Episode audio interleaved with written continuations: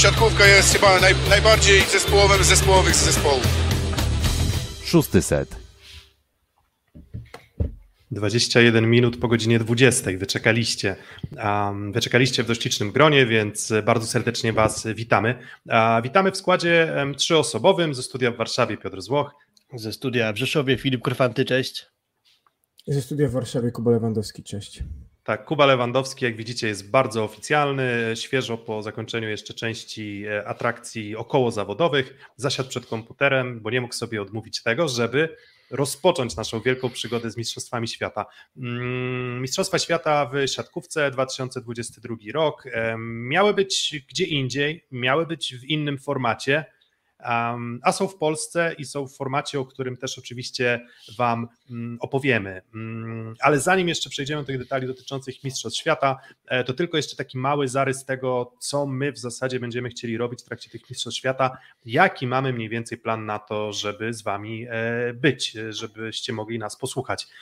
Domyślamy się, że konkurencja będzie w trakcie turnieju ogromna, bo też i jest to turniej, który po pierwsze odbywa się w Polsce, a po drugie jego ranga jest no, chyba druga największa bez wątpienia po Igrzyskach Olimpijskich, więc my mimo wszystko będziemy chcieli trochę tego tortu mm, siatkarskiego dla nas wyszarpać. Um, zaczynamy od opisu grup innych niż Polska, więc jeżeli ktoś tutaj nastawia, że dzisiaj będzie dużo o Polsce, to myślę, że o Polsce może być jako punkt odniesienia dla innych reprezentacji, a jednak bardzo szczegółowo porozmawiamy o tym jutro z e, Oskarem e, Kaczmarczykiem. Mm, mam nadzieję, że Oskar Kaczmarczyk jeszcze się nie przejadł, ale Oskar lubi występować, my lubimy rozmawiać z Oskarem, no i trudno nam było wskazać lepszą osobę do oceny tego, gdzie tak naprawdę reprezentacja Grbicza jest przed startem e, Mistrzostw Świata. Mm, co dalej? W trakcie mistrzostw będziemy chcieli e, nagrywać raczej nie bezpośrednio po meczach, raczej będziemy próbowali się wcisnąć gdzieś te przerwy pomiędzy meczami Polaków. 26 gra, otwieramy mistrzostwa z Bułgarią, więc my pewnie 27 nagramy, 29 dzień po Meksyku i 31 e, dzień po USA, gdzie też będziemy chcieli podsumować fazę grupową. Będziemy też e, na miejscu. E, będziemy też na miejscu. Mm, cały czas czekamy jeszcze na decyzję dotyczącą e, akredytacji. Jeżeli chcecie jakąś presję wywrzeć na PZPS, żebyśmy tę akredytację dostali, to możecie oczywiście spamować ich mailami, krzycząc: My chcemy szóstego seta z Chatowickim Spotku, bądź w hali Gliwice, bo też będziemy od ćwierćfinału. Filip, ty chyba w ogóle nawet już od jednej ósmej będziesz e, według planów na hali. Mm, więc będziemy hmm. mieli swoich reprezentantów w fazie pucharowej w taki czy inny sposób. Czy to będzie na akredytację, czy w postaci e, nawet biletów kupionych akurat na mecze, to, to jesteśmy też przygotowani, ale mamy nadzieję, że uda się to relacjonować bardzo blisko z samego parkietu. No i wtedy też na pewno te relacje na żywo pomeczowe, jakieś zapowiedzi przedmeczowe, może uda nam się jakieś tam znajomości nasze wykorzystać, e, żeby zapowiedzieć. I to takim przydługim nieco wstępem, mm, krótka zapowiedź Mistrzostw Świata. I najpierw pierwsze bardzo łatwe pytanie do Kuby, do Filipa, ale i do Was wszystkich. Czy już czujecie się trochę podgrzani e, przed Mistrzostwami Świata? Czy czujecie, że, już, że to już jest coś, że to jest istotne, że no czekają nas chyba fantastyczne emocje, no i mam nadzieję też, że fantastyczny poziom sportowy, chociaż jak obserwuję przygotowanie części reprezentacji, to mam pewne wątpliwości. Kuba, jak to czujesz? Mm na pewno inaczej niż w 2014 roku. Wtedy z, z pozycji kibica, e, trochę bardziej oddalonego od siatkówki, czułem te mistrzostwa bardziej. Myślę, że było wokół niej więcej informacji, więcej zainteresowania medialnego. Powstał hymn, nie wiem czy pamiętacie, Margaret Start the Fire, więc te mistrzostwa mam wrażenie, że były Wielkie bardziej... otwarcie na Stadionie Narodowym. Dokładnie, otwarcie na Narodowym, mecze w większości ilości, większej ilości miast, bo jak pamiętam, to poza Warszawą, no to był Wrocław, prawda, hala mm, tak zwana ludowa, czy to stulecia, był Gdańsk e, i była, była Łódź e, i był Spodek, więc generalnie trochę inne miasta do gry, też te trochę bliżej mnie, wtedy też mieszkałem w Gdańsku, też była strefa kibica w Gdańsku, teraz nic o tych strefach kibica nie wiadomo, więc mam wrażenie, Ma być na na mecze medalowe ma być e, pod katowickim spotkiem, jeżeli dobrze no tak, pamiętam. Tak, ale mówimy o reszcie. Ja byłem tak. w Gdańsku w strefie, więc mhm. o to chodzi, że gdzieś generalnie bardziej się tym żyło. Oczywiście te mistrzostwa były tylko w Polsce. Te mistrzostwa były planowane od wielu, wielu lat. E, wtedy. Natomiast oczywiście powstała wtedy kontrowersja kolosalna, no bo kodowanie mistrzostw przez Polsat było też powodem do tego, że pamiętam jak w Dyni chodziłem i szukałem pubów, które będą to puszczać, bo też mało, niedużo lokali paradoksalnie zdecydowało się to miejsce wykupić, czy te, ten, ten bardzo drogi pakiet i też się tego miejsca szukało, a z drugiej strony przez to były strefy i te strefy dały klimat. Oglądanie meczu w strefie, sami byliście na strefach piłkarskich chociażby, no to jest coś zupełnie innego. I teraz mamy mistrzostwa, które trafiają się nam dość późno, oczywistych względów, i ja tego klimatu nie czuję prawie wcale. Ja mam trochę odwrotnie. Już e, minęło trochę czasu od finału w Ligi Narodów i przygotowując się do tego turnieju, do naszego tutaj działania na kanale, już zacząłem czuć głód i już e, ekscytuję się tym, że za chwilę rusza ten turniej. E, mówisz, mówisz Kuba o swoich wrażeniach z 2014 roku, trochę podobnie jak ty z perspektywy kibica, ale już 2018 rok dobrze pamiętam, bo fazę grupową oglądałem z hali w Warnie, e, więc y, pamiętam, że już y, kanał szóstego seta mm, funkcjonował i łączyłem się po meczach z Michałem Kwietko-Bębnowskim, który jeszcze wtedy z nami działał i były live'y z Warny, więc y, szósty set już co najmniej 4 lata na pewno istnieje, a chyba rok dłużej. Więc już wtedy bardziej zainteresowany byłem od strony powiedzmy relacjonowania tego turnieju. To, co na pewno teraz się wydarzyło, to chyba jesteśmy najmocniejszą drużyną z tych trzech, albo jesteśmy najbliżej roli głównego faworyta względem tych poprzednich turniejów, więc to jest taka różnica, no bo w 2014 złoto niespodziewane, w 2018 niespodziewane, a teraz myślę, że gdzieś w trójce faworytów jesteśmy i, no i dobrze, no to w takim no razie... No poszukamy, właśnie, trzeba poszukać tych innych faworytów, um, no i przejdziemy przez każdą z grup. E, ja jeszcze tylko taki komentarz... Piotrek o sobie właśnie. E, tak, no ja w 2014 roku akurat y, kończyłem studia magisterskie, E, pisałem pracę, bo miałem deadline e, na napisanie pracy magisterskiej, jeśli dobrze kojarzę, żeby tam nie płacić dodatkowej kasy do końca wtedy sierpnia, więc generalnie wyglądało to tak, że pracowałem do 17. Od 17 startowałem w bibliotece e, mojej alma mater w Warszawie. Pisałem magisterkę, swoją drogą pisałem magisterkę o E, porównanie marketingu klubów piłki siatkowej, więc akurat to się wszystko idealnie wpasowywało w e, klimat mistrzostw. I po zakończeniu zazwyczaj szedłem do Bolka na, polach, na polu mokotowskim i tam zazwyczaj na do, nie, do Bolka lub do Lolka, nie pamiętam, chyba do Lolka częściej i tam te mecze zazwyczaj były relacjonowane i to była taka moja arena, więc jeżeli ktoś połączy kropki, to może też już mniej więcej zobaczyć, gdzie ja studiowałem w zasadzie na, magister, na magisterce. Więc ja, ja miałem takie wspomnienia. E, miałem tak, że ja wtedy nie miałem żadnych oczekiwań przed tymi Mistrzostwami Świata, albo żadnych, niewielkie, może tak. Mówię, ok, no medal byłby fajny, ale mam wrażenie, że wtedy ta nasza siatkówka była jeszcze na zdecydowanie innym poziomie i zdecydowanie innym miejscu mm, sportowo, bo organizacyjnie to może już nadganialiśmy, ale sportowo miałem wrażenie, że jeszcze trochę odstajemy. W zasadzie od 2019 dopiero mam takie poczucie, że jesteśmy taką absolutnie ścisłą, ścisłą czołówką światową. Czyli od tego złota, gdzie jeszcze doszło nam złote pokolenie juniorów, to od tego momentu mam poczucie, no jesteśmy naprawdę, naprawdę fantastyczną drużyną i, i teraz no, powinniśmy, powinniśmy zdobyć medal, ale o tym w następnym odcinku, czyli jutrzejszym. A mogę się nie zgodzić lekko? Tylko? Bo wydaje mi się, że w 14 byliśmy organizacyjnie i kibicowsko w dużo lepszym miejscu niż teraz. Zaangażowanie było większe, bo było to towarem dalej deficytowym. Nam się to, że jesteśmy dobrzy trochę przejadło, albo inaczej, po prostu się do tego przyzwyczailiśmy i to już nie jest taka zajawka nowicjusza. A mi się jeszcze Mistrzostwa 14 roku kojarzą z skandalicznym, moim zdaniem, wpisem Bartmana odnośnie Kurka i decyzji Antigi. Absolutnie podważającym wtedy decyzję. No, fakt, że wtedy żółtodzioba Antigi wspieranego Blę, e, która wyszła na dobre i, i, i trochę taki dla mnie pierwszy sygnał był wtedy, że to, co mówią eksperci, to no, różnie bywa. A, a szczególnie byli zawodnicy. Musimy też wziąć pod uwagę okoliczności tego, jak e, organizowany jest ten turniej w Polsce i na Słowenii, no bo dość późno okazało się, że no, ten turniej nie będzie się odbywał tam, gdzie miał się odbyć, więc biorąc pod uwagę, że e, czasu było niewiele, bo tak mniej więcej od lutego trzeba było się zastanawiać, czy ten turniej może zorganizować. E, myślę, że akurat pod względem takiej logistycznej powiedzmy i wizualnej, to ten turniej będzie na dobrym poziomie, bo polscy turnieje nie zawodzą, a na Słowenii e, podobnie. Słoweńcy sobie już taką renomę zaczęli budować. E, Mistrzostwa Europy w Stożycach e, w 2019 roku turniej finałowy Ligi Mistrzów. Teraz już czytałem, że prawie wyprzedany mecz Słowenia Francja, większość biletów sprzedana na Słowenia Niemcy. Jedynie nie wiem, jak sytuacja na mecz otwarcia Słoweńców z Kamerunem, ale, ale raczej można się spodziewać, że będzie kolorowo w Stożycach, podobnie jak to było na finale Ligi Mistrzów, gdy grała tam Zachsa, więc y, pod względem organizacyjnym się nie obawiam.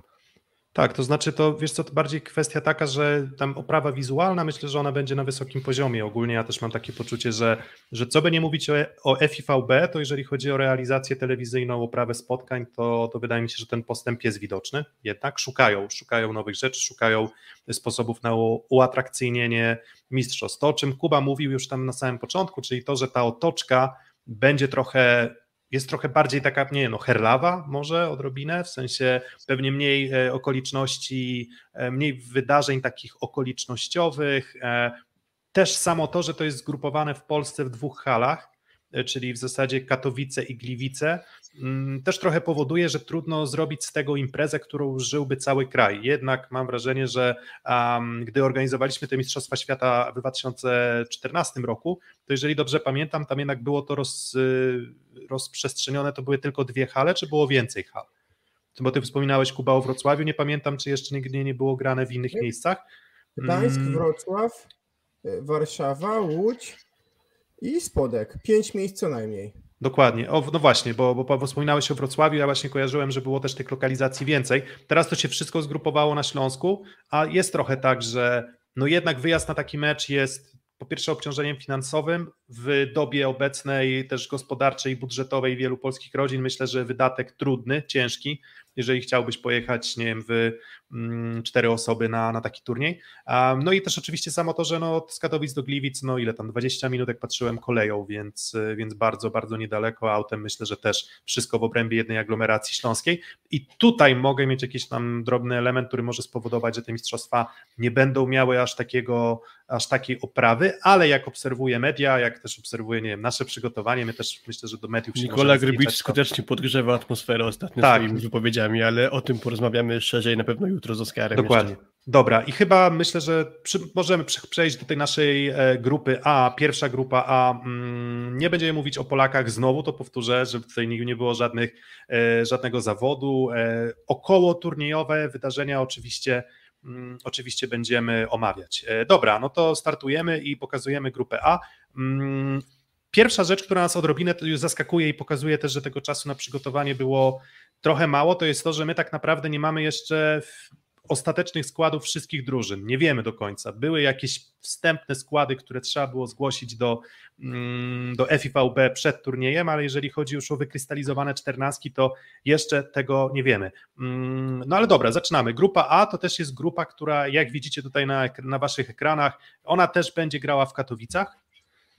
No i mamy tak, mamy Serbię, która była rozstawiona z koszyka pierwszego, Ukrainę, e, jeśli dobrze pamiętam, z koszyka drugiego, Tunezję z trzeciego i Portoryko e, grupa czwarta. Mm, powiedziałbym, że jest to grupa z jednym bardzo wyraźnym faworytem, ale jednak coś mi pachnie, obserwując e, też to, jak wyglądała gra Serbów, na przykład w trakcie memoriału Huberta Wagnera, że to nie musi być wcale takie pewne zwycięstwo Serbów e, w tej grupie. Sześć punktów z Portoryko i Tunezją spodziewam się, że oczywiście powinni zgarnąć, ale myślę, że ten mecz z Ukrainą może być bardzo bliski, może być na styku i on może zadecydować o też no, dużo wygodniejszym rozstawieniu Ukrainy, na przykład bądź Serbii w fazie pucharowej.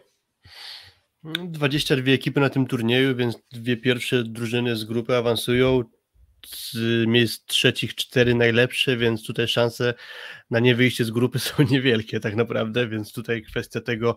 E, dostałem, e... dostałem komentarz z OFU, że e, Ukraina weszła na pierwsze miejsce za Rosję, a Serbia była losowana z drugiego koszyka, czyli w oryginale byłaby to Rosja, Serbia, Portoryko i Tunezja, gdyby nie no haniebne wydarzenia na naszym, powiedzmy, u naszego wschodniego sąsiada. Ale to taka dygresja. Pozdrawiamy Michała Kwietko. Mhm. E, no dokładnie, ale to już mniejsza z tym. Znamy składy grupy, więc wiemy o czym e, rozmawiamy, nic się w tej kwestii już nie pozmienia. Mm, mówiłeś Piotrego o Serbach, e, widzieliśmy ostatnio ich w turnieju memoriału Huberta Jerzego Wagnera. E, dużo wskazuje na to, że tam niewiele się zmieni, albo tak naprawdę może się nic nie zmienić, jeśli chodzi o wyjściową szóstkę, względem tego, że e, chociażby Polacy ograli Serbów w meczu o brązowy medal Mistrzostw Europy ostatnich. Mm, pewnie będzie szóstka Iwowicz, Kowacewicz, e, Jowowicz, Atanasiewicz, na środku Podraszczanin z Dysynacem i na libero Nikola Pekowicz. Wczoraj Igor Kolakowicz, który od tego roku jest selekcjonerem Serbów, podał już oficjalną kadrę. No i pojawiło się jedno zaskoczenie. Miran Kujundzic został skreślony z kadry, nowy przyjmujący Ślepska Malów Suwałki, a za niego wskoczył Milan Katic. O, o tyle jest to dziwna trochę decyzja, że Milan Katic jest kontuzjowany i nie może grać, przynajmniej tak wynika z opisu, że nie może grać jako przyjmujący, czyli atakować, serwować i tak dalej, a jest szykowany na pozycję ewentualnego zastępstwa na libero za Nikolę Pekowicza. Dość dziwna, zaskakująca decyzja w ostatniej ale... chwili wypadła, ale to raczej już będzie nie pierwsza szóstka, jeśli mówimy o Katiczu. Pierwsza pewnie będzie taka, jak była to chociażby podczas ostatniego meczu z Polakami na Euro, jak powiedziałem wcześniej. Co Filip, ale tak, y, te przepisy, które są, mówią o czternastkach, widać, że w wielu kadrach y, trenerzy nie zgłaszali dwóch libero. Jeżeli będą chcieli zgłosić czternastkę meczową, no to ktoś będzie musiał z przyjmujących być drugim libero. Jest tu chyba wybór pod tym kątem jakiś tam był, żeby kogoś na drugiego libero podać. Podobnie wybrał też Michał Winiarski, też nie wybrał drugiego libero y, w rosterze w kadrze, więc też będzie musiał któryś z sześciu przyjmujących ich miał. Ale I od razu, od razu ciekawostka z tej grupy Ukra z Ukrainą. E, Ugis Krastins, czyli selekcjoner Ukraińców, wybrał trzech libero do kadry meczowej. No właśnie, więc generalnie tutaj. W sensie takim, że jest trzech libero w kadrze na mistrzostwa, a kto będzie zgłoszony, tego jeszcze nie wiem jako libero, oczywiście. No dokładnie, więc wydaje mi się, że przede wszystkim to patrzę na tą grupę, to tak. Ukraina z nami pokazała się zaskakująco dobrze, powiedział, bo wyglądali świetnie. Bardzo mało było punktu przyczepienia, szczególnie w pierwszym secie. Drużyna, która falowała w meczu z nami, e, ale w momentach, kiedy zaczynała, kiedy wszyscy wchodzili na obroty, czyli um, oczywiście Płotnicki i ich atakujący Wasyl e, i Tupci? E, tak, Tupci i e, no, w Barkom, Barkom kazany, kazani Lwów, bo to też trzeba wspomnieć, że jak mówimy tak. o Ukrainie, to jakby można też, jakby doda, do, dodając tło Ukrainie, trzeba, trzeba wspomnieć o tym, że w przyszłym sezonie będziemy mieli kilku z tych graczy na, na naszych parkietach. A druga sprawa, że też ciekaw jestem, na ile Ukrainie, e, tak powiem w cudzysłowie, będzie pomagać taka chęć, aura jakiegoś takiego zjednoczenia narodowego, jakiejś takiej, nie wiem, dodatkowej motywacji, ale to na marginesie, no, sorry. Na trybunach na pewno, też z ich kraju. Tak, ale to na marginesie, tak, a propos, tak, wracając do gry. Do tego, tak, drugi też yy, ataku, yy, przyjmujący z Kuprum Lubin też jest, więc także, także plus Drozd, Semeniuk, więc ta, ta drużyna wydaje się w pierwszym zestawieniu no, całkiem mocną, a Serbowie grają fatalnie w tym roku. Chyba nie ma, to nie będzie przesadą. Fakt, że Widzę Narodów nie było Urosza Kowacewicza, ale jak na kadrę, panowie, przecież w 18 roku, kiedy dwukrotnie Serbię ogrywaliśmy, najpierw 3 do 0 w drugiej fazie, żeby wejść, podłoży, to... Podłożyli się nam, podłożyli się nam, tak, pamiętasz tę dyskusję? Pamiętam, pamiętam, ale mecz już z nimi ten 3 do 0 był kapitalny, bo był na przewagi 3 sety już ten w fazie trzeciej.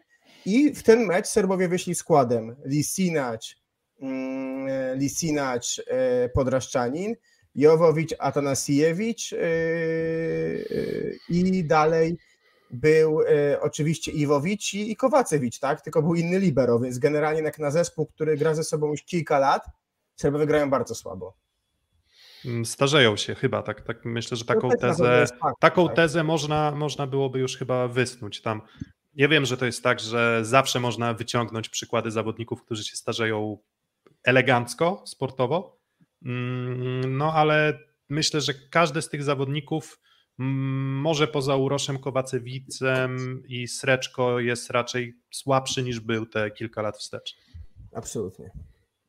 Mhm. O Serbach w ogóle mam takie, takie trochę zdanie, że to jest drużyna dość często e, zawodząca albo może zaliczana do ścisłej czołówki, powiedzmy nawet światowej, dość ścisłej czołówki, ale sporo jednak e, przegrywająca, więcej przegrywająca niż wygrywająca, bo ich ostatni mm, złoty medal to jest 2019 rok Mistrzostwa Europy, ale bardziej może trochę po macoszemu był traktowany to turniej, bo część europejskich reprezentacji była bardziej skupiona na turnieju kwalifikacyjnym do mm, Tokio, do Igrzysk Olimpijskich. E, wtedy Serbowie wygrali też w sumie będziemy mówić o Słoweńcach, na pewno to podobny manewr, jak e, teraz Słoweńcy zrobili, wtedy zrobili Serbowie, bo zmienili trenera, Nikola Grbić pożegnał się z tamtą kadrą, zastąpił go Slobodan Kovac i w niespełna 40 dni później e, doprowadził Serbów do Mistrzostw Europy. Teraz jest analogiczna sytuacja u Słoweńców, gdzie zwolniony został Lebediew, a zastąpił go e, Gorge Kretu, który ma też niewiele czasu na pracę i zobaczymy, co on da radę wycisnąć ze Słoweńców.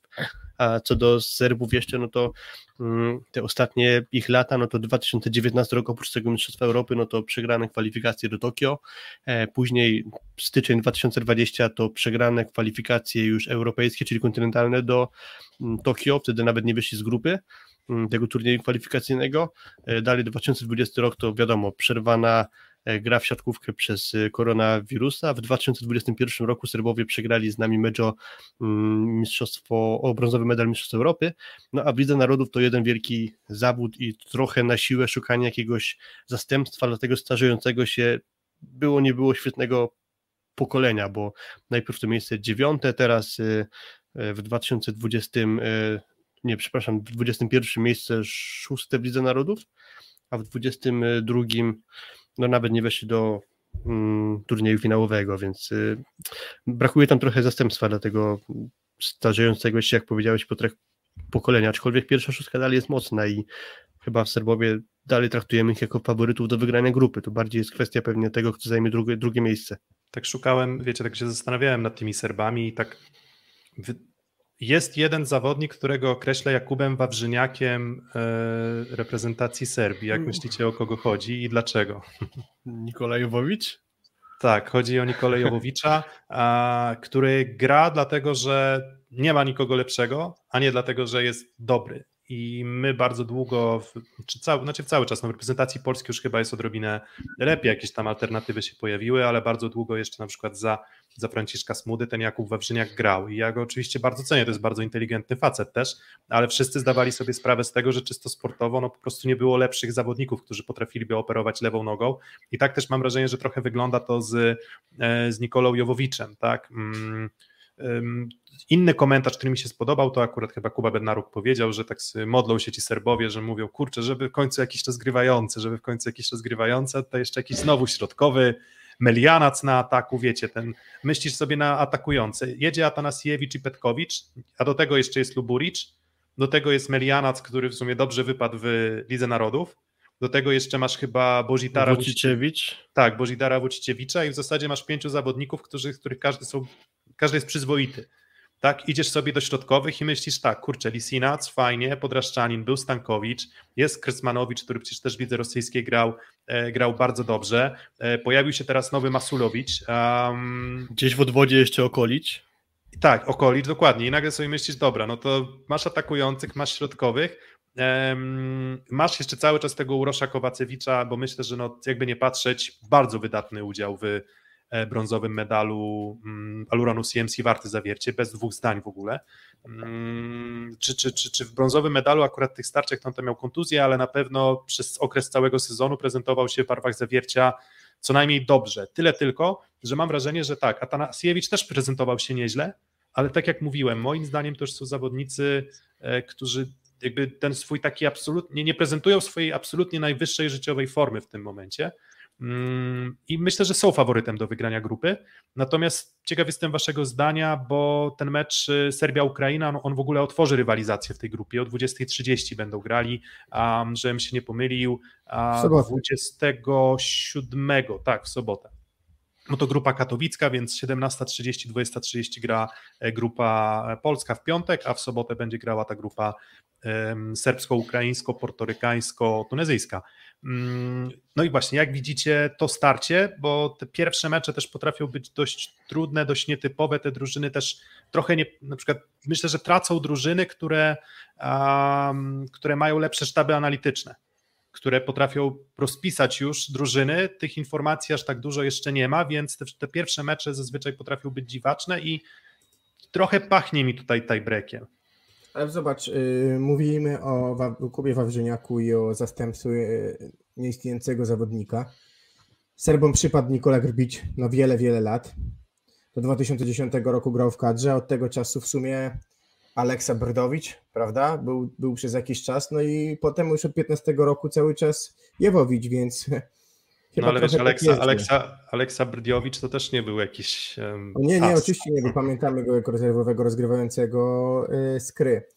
Y, Ukraina może ten mecz wygrać. Ukraina wygląda najlepiej przygotowaną. Tak jak mówiłem, nie chodzi tylko o mecz z, z nami, ale też o sparring pod złotym sufitem z Iranem wygrany, e, gdzie wydaje się, że wygląda lepiej z Iranem niż wyglądał z Iranem, niż wyglądała Serbia. Więc e, wydaje mi się, że tutaj może nawet być niespodzianka, szczególnie, że właśnie pierwszy mecz niesieni dość dużą sympatią, myślę, że kibiców e, Ukraińcy, grający z Serbią, której też chyba osobiście Ukraińcy sympatią nie darzą z uwagi na bliskie i relacje i sympatie Serbów z Rosjanami, więc generalnie taki pewnie też trochę mecz z podtekstami. Myślę, że kibice ukraińscy no będą, myślę, że urządzą bardzo, bardzo ciekawe widowisko i dość, dość trudny arenę do grania dla, dla Serbów. Pojawiło się na czacie, że uroż na rozegranie. No, może jest to jakieś rozwiązanie, kopiując sposób na granie e, zawiercia, ale pewnie do tego nie dojdzie, chociaż para Petric i Wowicz na przyjęciu też w razie czego sensownie wygląda. Co do starć Serbia-Ukraina, to Mistrzostwo Europy 2019 i Serbowie w ćwierćfinale grali Ukraińców dopiero 3 do 2. Więc tam już nie było tak daleko od sensacji wejścia Ukrainy do półfinału. Dwa lata później te ekipy spotkały się ponownie na Euro, tym razem w fazie grupowej i już Serbowie wygrali gładko 3 do 0, ale jakieś tam doświadczenie między tymi zespołami jest, może jakieś lekkie niesnaski na tle powiedzmy hmm, historyczno-geograficznym, jak to Kuba trochę nakreśliłeś, e, ale nie chcę tutaj takich rzeczy poruszać. Co do e, stricte mm, sportu, no to ukraińska kadra zmieniła się o tyle, że można było się spodziewać, że będzie tam Dmytro Teriomienko i że będzie tam Jan Jereszczenko. E, z, co do Jereszczenki i co do... I, i, Dim, i Dmitro Wijecki jeszcze też chyba byłby raczej takim kandydatem dość pewnym do, do gry, tak? Tak, chciałem to rozwinąć jeszcze i Jereszczenko i Teriomienko po prostu zrobili sobie wolne od kadry rozmawiałem z oboma graczami i tak powiedzieli, a co do Wijeckiego, niestety kontuzja wyeliminowała go z grania w tym turnieju. On był jeszcze niedawno w Radomiu, ale nie zdążył, w Radomiu w sensie na meczu towarzyskim, na sparingach Ukrainy, był z tą kadrą, ale nie zdążył się wyleczyć i nie ma go w 14 turniejowej, a myślę, że to byłby podstawowy gracz.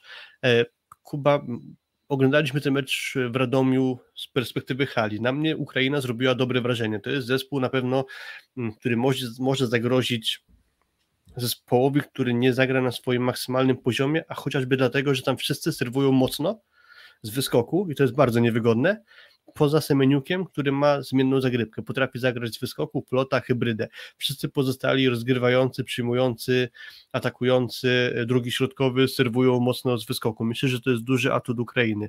Wyraźny lider w postaci Płotnickiego, mm, dobry ten środek, czyli właśnie Semeniuk z Drozdem.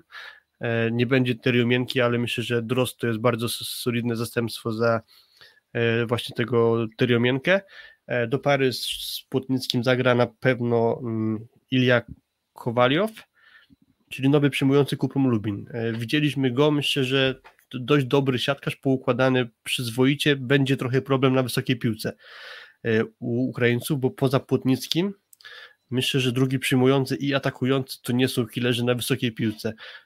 Ani Kowaliow nie zrobił na mnie wrażenia takiego killera z takich piłek, ani mm, Wasyl Tupci. E, to jest gracz... Ciekawy jest przyjmujący, prawda? On też tam dobrą zmianę dał z nami i też yy, wydaje się zawodnikiem z potencjałem, ale wiesz co, mm. zgadzam się z tym, co powiedziałeś, ale wiesz, jaki jest naszej, przynajmniej to tak widziałem, oni dużo błędów robią. Tak jak my nawet grając w tym meczu, widać w takim treningu robiliśmy mało błędów, yy, to oni robili mnóstwo błędów i to w ataku często też, czyli oni mam wrażenie, że to nie jest zespół, który ustrzega się łatwych błędów, a, a myślę, że przeciwko Serbom... Ale też ale też trafił im się pierwszy ser znakomity zagrany z nami, Dobra. gdzie naprawdę w ataku grali świetnie, a też potrafili nas powstrzymywać. E, no co wy Amitic? A jeszcze swoją drogą chciałem przy tym powiedzieć, że e, jak grają Amerykanie, to trochę wszedłbym w rolę Tomasza Swędrowskiego, jak to zawsze pan Tomasz powtarza, jak to Amerykanie długo czekali na rozgrywającego i wymienia tam tu całą w cudzysłowie plejadę graczy, którzy tam grali przed Christensenem, no to wypada chyba Serbom, jeśli się im dobrze życzy, to wypada im życzyć chyba, żeby już wkrótce Tomasz Swędrowski wymieniał plejadę serbskich rozgrywających, zanim tam tak trafi się ktoś sensowniejszy niż Mitic, Murdiowicz i na końcu Jowowicz, ale jeszcze Wypada Serbowie też, czekają. Wypada też, aby cytując Tomasza Swędrowskiego, Serbowie zaczęli grać szybko pipem.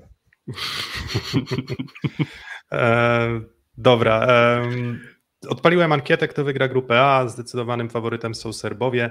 Mm, tak czy inaczej, czego się spodziewam? Mm, paradoksalnie widzę to tak, że myślę, że i, Ukraina może ugryźć Serbów, ale wydaje mi się też, że Ukraina to nie jest aż taki monolit nie do ruszenia, żeby nie zrobić jakiejś wtopy w starciu z tymi drużynami nieco słabszymi. Czyli raczej widzę to tak, że nawet jak Ukraina wygra z Serbami, to mm, nie mam stuprocentowej pewności, że zdobędą 6 punktów w tych pozostałych meczach.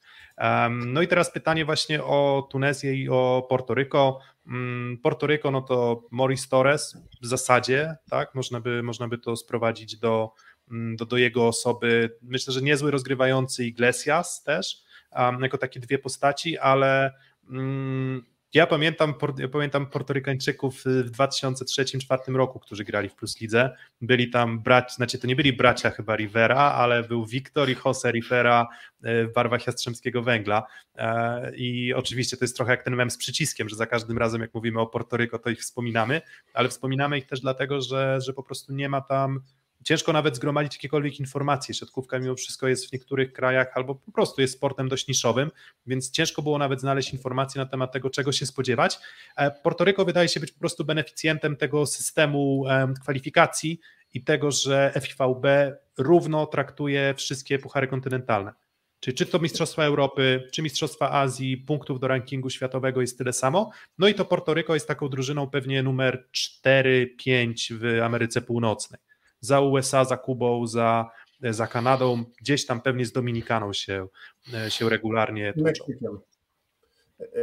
I, i Natomiast oni są też beneficjentami tego, że mają e, dość zbliżony system edukacji do USA, co który zawodnik trafi jednak do koledża, gra w koledżu, bo taka historia chociażby o Mauricia Torresa, prawda, który od amerykańskiego koledżu zaczynał, a jeżeli jesteśmy przy Portoryko, to też myślę, że drugie, co przychodzi na myśl poza braciami Rivera, to jest historia życia Mauricia Torresa, tak, czyli właśnie niesłyszący rodzice i on e, jakby dziecko słyszące, także też ta historia bardzo ciekawa e, do, do lektury, ale wydaje się, że no, sympatyczny były zawodnik e, Zaksy, Kędzierzyn Kośle, jego koledzy w tej grupie yy, o, powalczył o dwa punkty, może, z... Tak, no i myślę, że trzy punkty, trzy punkty w tym starciu Portoryko-Tunezja i jakieś tam sety urywane Ukrainie, może punkt i Serbii będą decydować tutaj o wyjściu, tak? Bo myślę, tak. że można, da się wyjść z trzeciego miejsca. Te cztery najlepsze drużyny z sześciu zagrają w tej e, Więc jednej cztery ósmej. punkty dadzą na pewno wyjście. Trzy pewnie przy dobrym układzie też mogą dać wyjście. Tak, tak, tak jest chociażby w piłce prawda, nożnej przy, przy yy, takich sytuacjach. Mm. Pojawił się komentarz Hector Soto, oczywiście też pamiętamy tego gracza, a jeszcze nie wiem, czy padło, bo na moment musiałem coś przeczytać i się wyłączyłem. Gabi Garcia, nie wiem, czy o nim powiedzieliście już, czyli zawodnik nie. wychowany w NCAA, e, powinien reprezentować Portoryko, ale zdecydował się na grę dla Stanów Zjednoczonych i przechodzi obecnie kadrę, karencję, e, aby grać w kadrze amerykańskiej, mm, więc kolejnego potencjalnie bardzo dobrego gracza Portoryko straciło. E, ciężko tak naprawdę o tej kadrze powiedzieć, bo to są w większości dla nas anonimowi graczy, więc chyba nie ma się co tutaj produkować. E, czwarty w sumie do tej rywalizacji jeszcze rywal, czyli Tunezja od trzech turniejów to jest mistrz Afryki. Wygrywają zawsze z Egiptem. Wcześniej to byli wicemistrzowie Afryki dwukrotnie, więc jakby Tunezja to zdecydowanie jeden z najlepszych zespołów afrykańskich. E, co do składu, mm, pewnie od razu wszyscy myślą o Wasimie Bentarze. No i od razu trzeba powiedzieć, że Wasima Bentary w kadrze Tunezji nie zobaczymy z racji tego, że on zrezygnował z występów w kadrze Tunezji, mm, aby zmienić obywatelstwo sportowe na polskie i móc grać w Plus Lidze jako Polak. Pytałem niedawno Wasima o tę sytuację. On się spodziewa, że w przyszłym roku kalendarzowym będzie mógł grać już jako Polak. Nie wiadomo dokładnie w jakim to będzie miesiącu, ale w przyszłym roku będzie mógł już grać jako Polak, stąd duże osłabienie kadry Tunezji. E, Widzisz, mógł być, tej... mógł być legendą reprezentacji Tunezji i skończyć z 15 wygranymi mistrzostwami Afryki. i 23, 20, 23 miejscem na Mistrzostwach Świata e, cztery razy, ale wygląda, wygląda na to, że jednak postawił na zarabianie pieniędzy w Polsce, tak? bo jednak ten paszport na pewno mu e, pomoże. Tak paradoksalnie to jakby on się, jeżeli Wasim Bentara dalej będzie się rozwijał tak jakby się rozwijał, to mm, tam jest chyba tak, że tylko jeden naturalizowany gracz może wystąpić na boisku, a wiadomo, że Wilfredo Leon ma to miejsce absolutnie pewne, ale z drugiej strony tak sobie myślę, że kurczę, no to cały czas zawodnik, który wydaje mi się, że na ten poziom międzynarodowy mm, wejdzie albo już na nim jest tak naprawdę. Um, więc jeżeli będzie miał trochę więcej regularności, no to ja nie wiem, czy to nie będzie alternatywa dla naszej kadry. Tak, wiecie, pół żartem, pół serio, ale, ale mówię tutaj już o czasach raczej w perspektywie następnych pięciu lat, czterech, pięciu. No i co do kadry Tunezji, rozmawiałem kiedyś z Wasimem Bentarą, jeszcze zanim w ogóle trafił do Polski. Tutaj też informacja z tego, e, z tej mojej rozmowy z Wasimem, właśnie wtedy się można było dowiedzieć, że jego mama jest Polką, tata pochodzi z Tunezji poznali się w Poznaniu na AWF-ie. Wtedy też się dowiedziałem o siatkówce tunezyjskiej tyle, że federacja tamtejsza utrudnia trochę na zasadzie jak niegdyś jeszcze kubańska, że gracze do 30 roku życia bez zgody federacji nie mogą grać za granicą. Tak na przykład Bentara, jak wyjechał do Francji z Tunezji, to przez pierwszy rok nie mógł grać w oficjalnych rozgrywkach, więc y, nie jest proste, żeby Tunezję opuścić, rozwijać się na innym podłożu powiedzmy siatkarskim, a pewnie byłoby to bardzo wskazane, żeby Tunezyjczycy mogli się ogrywać chociażby w Europie. Na pewno jest to utrudnienie dla tej reprezentacji. Mm, a gdybyście mieli wskazać faworyta do tego trzeciego miejsca, to ja chyba jednak ciutkę wyżej postawiłbym mm, Tunezyjczyków, tak myślę.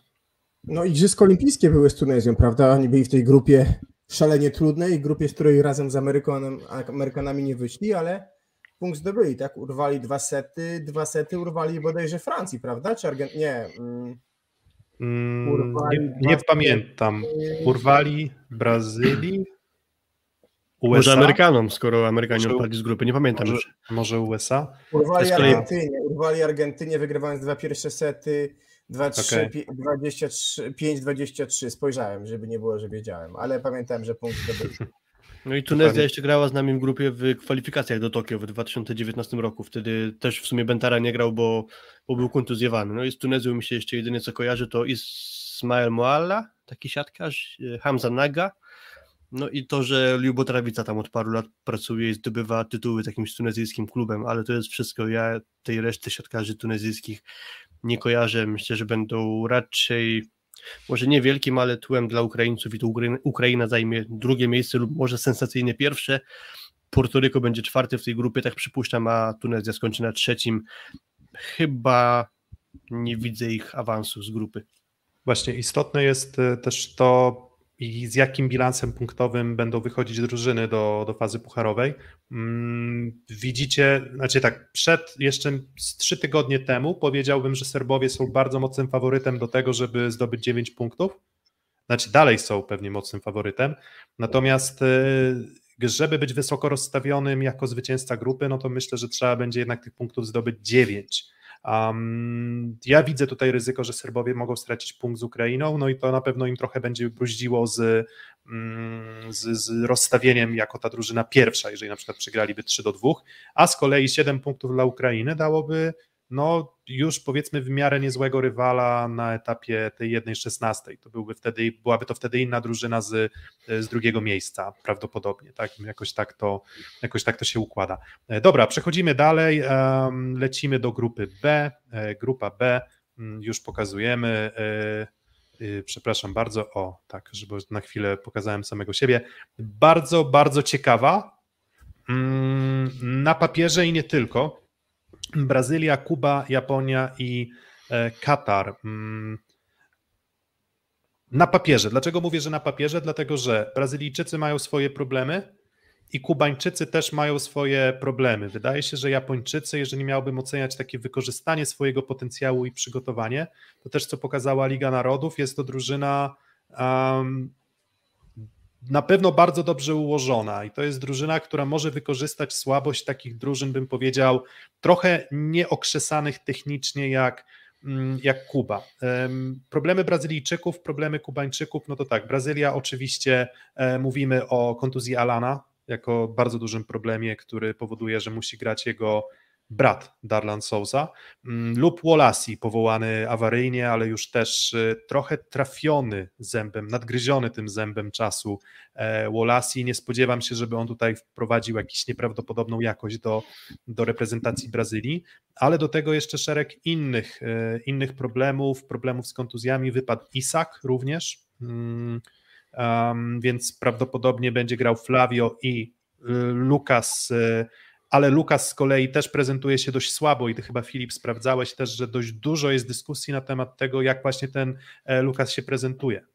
Znaczy z Lukasem w ogóle jest taka sprawa, że on dość długo był kontuzjowany i po prostu nie grał lub miał przerwane cykle treningowe. Teraz do, w zasadzie dość do późna się ważyło, czy on w ogóle będzie mógł grać na tym turnieju, ale wszystko wskazuje na to, że już jest ok i będzie od pierwszego meczu mógł grać właśnie w parze z Flavio, bo Isak na ten turniej nie przyjechał. To jest na pewno jedno z osłabień Brazylijczyków. E, można się spodziewać właśnie tego, że będzie Flavio z Lukasem tworzył parę mm, środkowych. E, dalej mówiłeś o tym, że Wallace, Wallace, Wallace wiadomo o kim mówimy. Ja lubię, ja e, lubię Wolasi, więc ja będę mówił Wolasi. Okay. Ja mówię, mówiłem zawsze Wallace, więc muszę się zastanowić, jak powinienem mówić, ale wiemy o kim rozmawiamy. E, no, jego widza narodów nie było, miało go w ogóle nie być w kadrze Brazylii, a w związku właśnie z tą kontuzją Alana mm, wskoczył do kadry, ciężko się w sumie domyślić, w jakiej on może być dyspozycji, jeśli nie, no to nieopierzony jeszcze Darlan Souza, młodszy brat Alana będzie na ataku. E, na tyle jest to może niejasna sytuacja z dyspozycją tego atakującego brazylijskiego, że Renan Dalzotto zabrał trzech atakujących na turniej, bo oprócz właśnie Darlana Wallace, Wallace jego jest jeszcze mm, Felipe Roque, taki atakujący, on z kolei też nie jest jakimś wielkim pewniakiem, bo dużo czasu stracił na leczenie kontuzji, w zasadzie cały wcześniejszy sezon, więc to nie jest y, też na pewno pozytywna wiadomość dla Brazylijczyków. E, do tego na przyjęciu Douglas Souza, chyba zawodnik wybrany do drużyny turnieju w 2018 roku, mm, zerwał kontrakt we Włoszech i postanowił na jakiś czas zawiesić karierę. Więc jego też w kadrze Brazylii nie ma, a raczej ten potencjał szerokości składu Brazylii jest dość wąski, więc y, oprócz oczywiście świetnych Lucarelliego, Leala mamy na przyjęciu Rodriguinho i E, Adriano. To nie są jakieś wielkie, otrzaskane na wielkich turniejach e, nazwiska. Ale tak czy tak rdzeń kadry Brazylii myślę dalej jest bardzo mocny, bo to jest Bruno i właśnie Wallace ewentualnie, na przyjęciu Lucarelli z Lealem, na środku mm, Lucas Flavio, na libero ograny Talec, więc to nadal jest bardzo mocna szóstka, aczkolwiek no, te problemy zdrowotne i ich ostatnia dyspozycja raczej nie wieście nic dobrego. E, będzie miała chyba Brazylia trochę problemów. Trochę przychodzi mi na myśl Serbia w tym kontekście, że zobaczcie, finał, e, finał w, w Turynie 2018 e, rok i jak pamiętamy Brazylię, skład wyjściowy mm, Bruno, Wallace,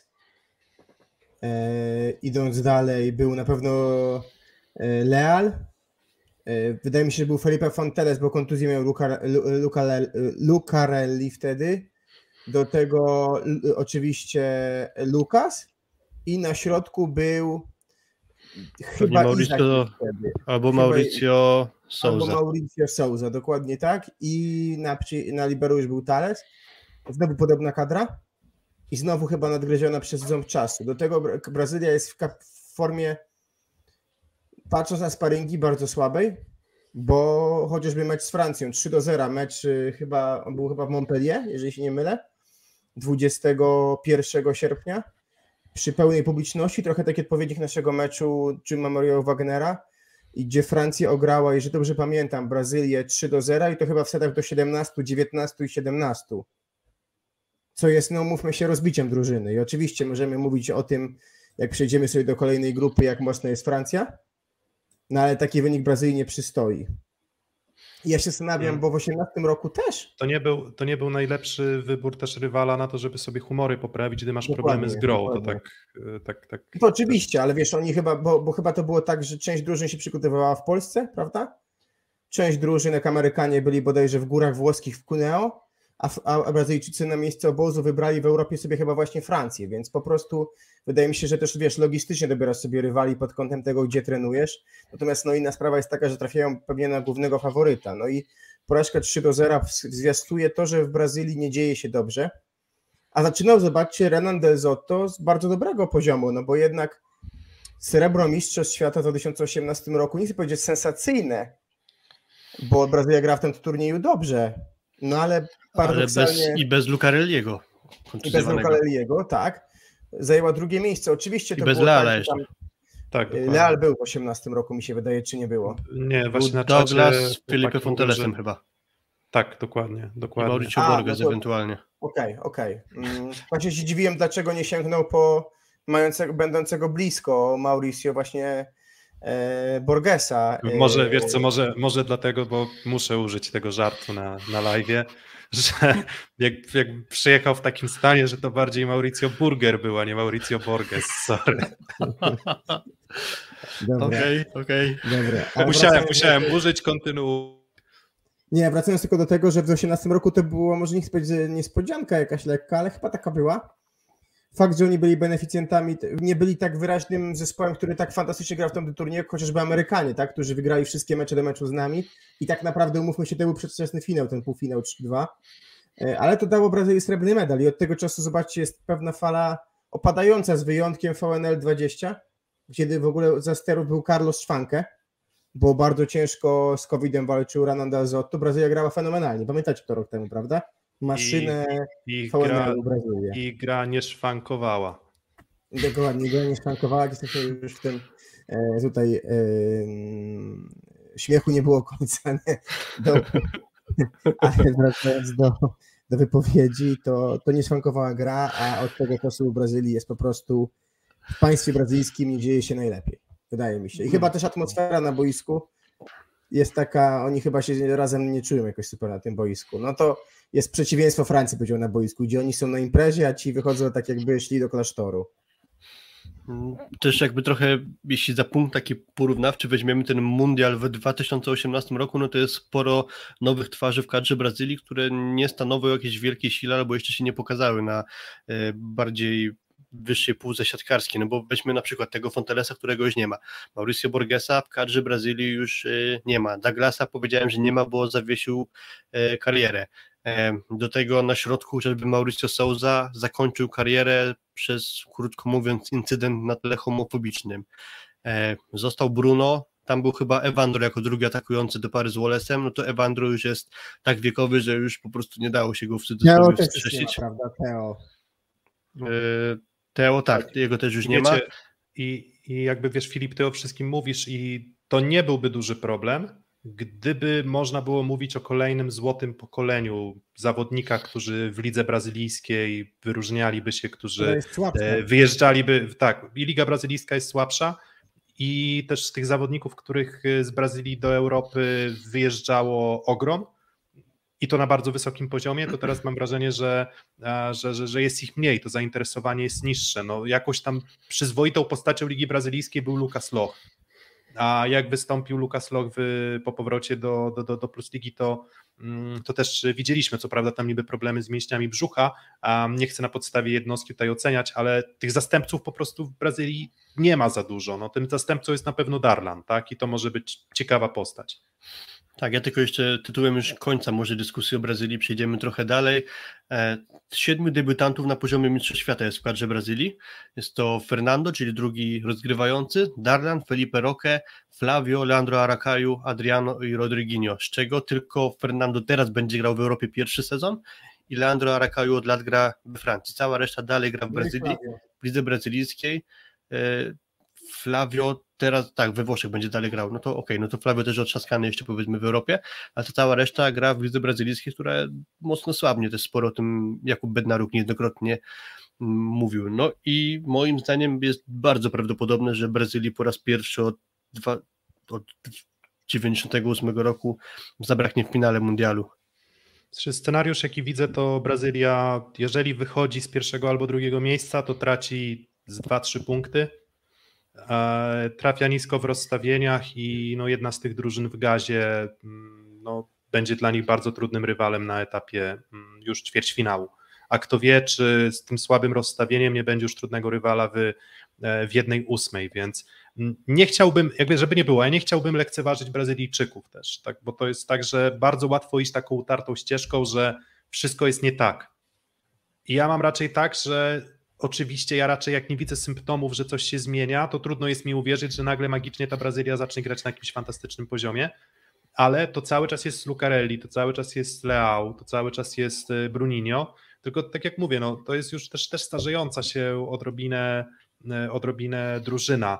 Y, I nawet jak te jednostki wyglądają nieźle, to nagle tak, pojawia się trochę problem na prawym skrzydle, więc nagle nie masz odejścia.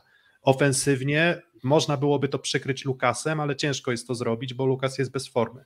I nagle się okazuje, że do tego jeszcze trochę problemy w przyjęciu, tak? bo, bo, bo jest bardzo wrażliwy i nawet na VNL-u my udowodniliśmy, że Brazylię po prostu można rozstrzelać w przyjęciu, ten, ten ich wyjściowy, wyjściowy skład. My też jesteśmy wrażliwi, ale jednak no, personalnie wyglądamy, wyglądamy dużo, dużo lepiej, więc y, tak jak tutaj właśnie Tom, y, Tomkowiak y, Rafał pisze, że faworyt Buków numer 3, ja osobiście jestem zaskoczony a, aż taką optymistyczną oceną e, Brazylijczyków. Przechodźmy dalej. E, Kuba i Japonia, to co mówiłem, Kuba też ze swoimi problemami. E, na papierze znowu mówimy o drużynie, w której mamy Lopesa z Sady, tak, bardzo fa fantastycznie zagrywającego. Mamy Janta, który zagrał dobry sezon w Lubę. Mamy Simona, mamy Mergarejo, który, jeżeli dobrze pamiętam, widzę francuskiej, też prezentował się fantastycznie. Ogromna siła ofensywna, ale jednak też trochę problemów, e, problemów zdrowotnych, bo nie wiadomo właśnie, co będzie z Jantem, nie wiadomo, co będzie z Simonem, trochę problemów na pozycji rozgrywającego. Taka czysta, brutalna siła, to bym trochę przyrównał tych Ukraińców. Tak? W zasadzie, kto by tam nie poszedł na zagrywkę, to może kąsić, ale e, jeden mecz mogą wygrać, myślę, z każdym, E, powtarzalnie na dystansie całego turnieju może być im, myślę, trudno, nie wiem, wejść do strefy medalowej. O tak. Z Kubańczykami widzę parę problemów. Pierwsze właśnie sprawa tych kontuzji, czyli trochę jakieś problemy zdrowotne dokuczały Simonowi, też miał covid niedawno. E, do tego e, Romi Alonso, czyli środkowy, który pewnie grałby w szóstce, jest kontuzjowany i na tym turnieju go nie będzie. Oprócz tego jakiś dyskomfort Janta, czyli też nie wiemy, czy ten zawodnik zagra. Mm, punkt numer dwa, trochę to, co mówiliśmy o Serbach chociażby, czyli bardzo słaby rozgrywający w mojej ocenie, którego widziałem w 2018 roku i życzyłem Kubańczykom lepszego rozgrywającego, a przez 4 lata nikt się nie wyklarował, więc tu widzę na pewno słabość. E, kolejna sprawa, plusem na pewno jest to, że Kubańska Federacja od jakiegoś czasu już zezwala grać mm, graczom w reprezentacji, jeśli nawet wyjadą z Kuby grać w klubie. Czyli większość tych graczy, którzy będą w kadrze, już mają jakieś obycie z siatkówką albo w Europie, albo w Argentynie, czy w Brazylii. To na pewno jest plusem, że oni gdzieś poza Kubą mogą zbierać doświadczenie i też przepychają się z czasem do coraz lepszych klubów, bo taki na przykład Jan już jest w mm, Perugii. E, jeden z graczy trafił do, e, przepraszam, e, w Lubę, a jeden z graczy trafił do Perugii na przyszły sezon. Mm, oprócz tego mamy tego Simona, który wrócił, więc generalnie nie, nie rozwijając się niepotrzebnie, większość tych graczy zbiera doświadczenie, ale pewnie jeszcze mają go trochę za mało w większości. No i brakuje mi też u Kubańczyków otrzaskania się na tle mocniejszych przeciwników, bo okej, okay, oni wygrali ostatnio Challenger Cup, ale tam nie ma rywali gatunku USA, Francja, Polska czy Brazylia. Jeśli Kubańczycy nawet grają na swoim kontynencie, to często są to słabi przeciwnicy, albo przeciwnicy, którzy wysyłają na przykład USA jakieś słabsze zespoły, nie pierwsze do rywalizacji w jakimś tam Pan American Cup lub coś takiego, więc y, u Kubańczyków też może być problemem brak y, otrzaskania z mocniejszym przeciwnikiem. Tak, co, co, co nie zmienia faktu, że gdybyśmy wyizolowali, bo to jest tak, że mm, trochę nie do końca wiemy, na co stać Kubańczyków jeszcze.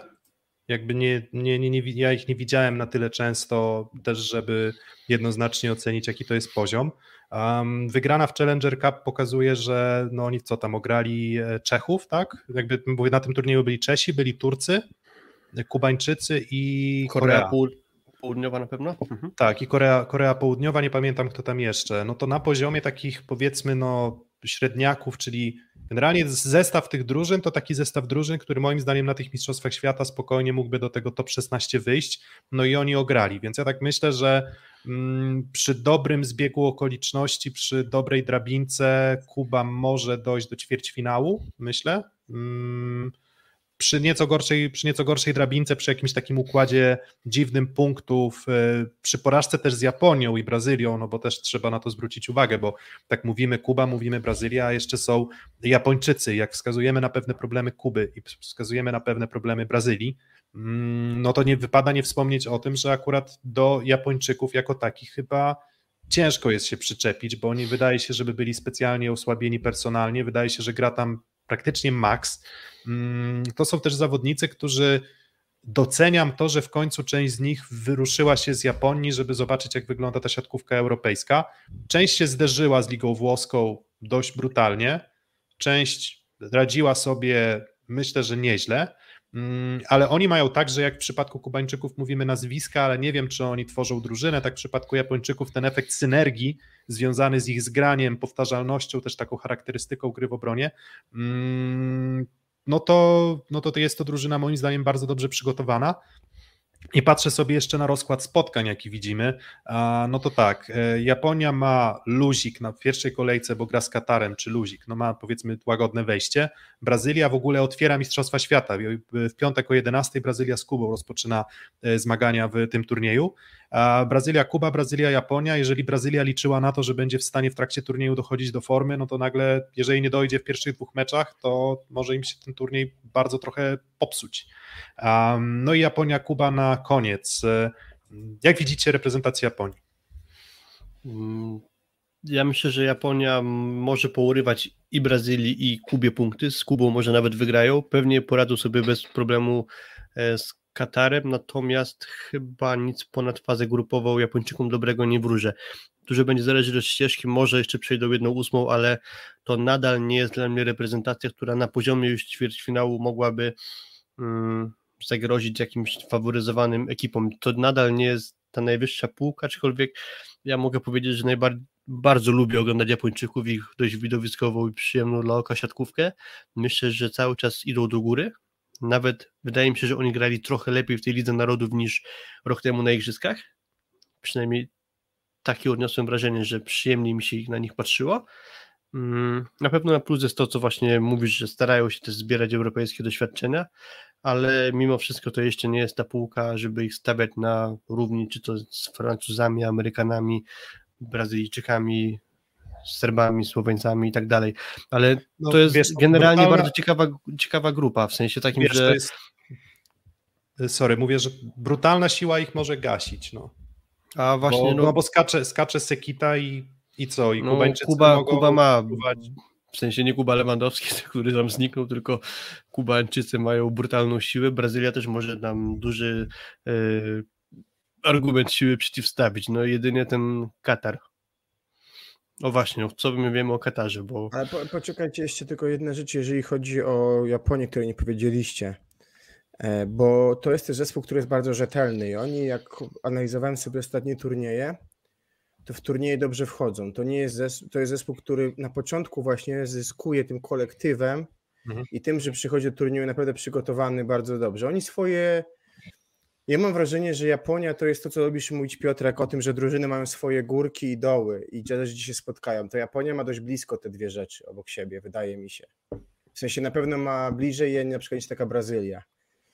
I y, może być beneficjentem tego, że oni będą gdzieś blisko swojego dobrego poziomu już na samym początku i, i na tym korzystać, tak? Fakt, że zaczynamy meczem otwarcia Kuba-Brazylia, zaczynamy 11.30.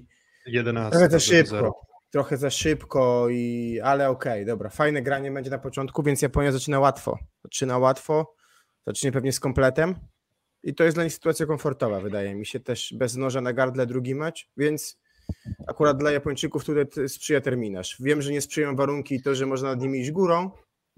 Okej, okay, to pewnie nie jest ich wymarzona grupa, ale... Ale, ale... tak, ale można, ale można też szukać e, atutu, mm, atutów dla Japończyków takich, że no musisz być poukładany, musisz być cierpliwy, żeby ich ograć. To nie możesz pójść górą, ale to często nie będzie wpadać w pomarańczowe. No, jakby wszyscy wiemy, jakby to nie jest frazes wytarty, ale jeżeli mamy wskazywać jeden atut Japończyków, to, to, to, to stały na dystansie już lat iluś tam nastu, no to na pewno byłaby to obrona, ale dokładają też atuty ofensywne. No nie można powiedzieć, że Nishida jest zawodnikiem, e, zawodnikiem przypadkowym, tak? Szczególnie, że on po prostu no, fantastycznie jakoś w tej reprezentacji gra dużo lepiej. E, ty mówiłeś o trzech punktach e, z Katarem.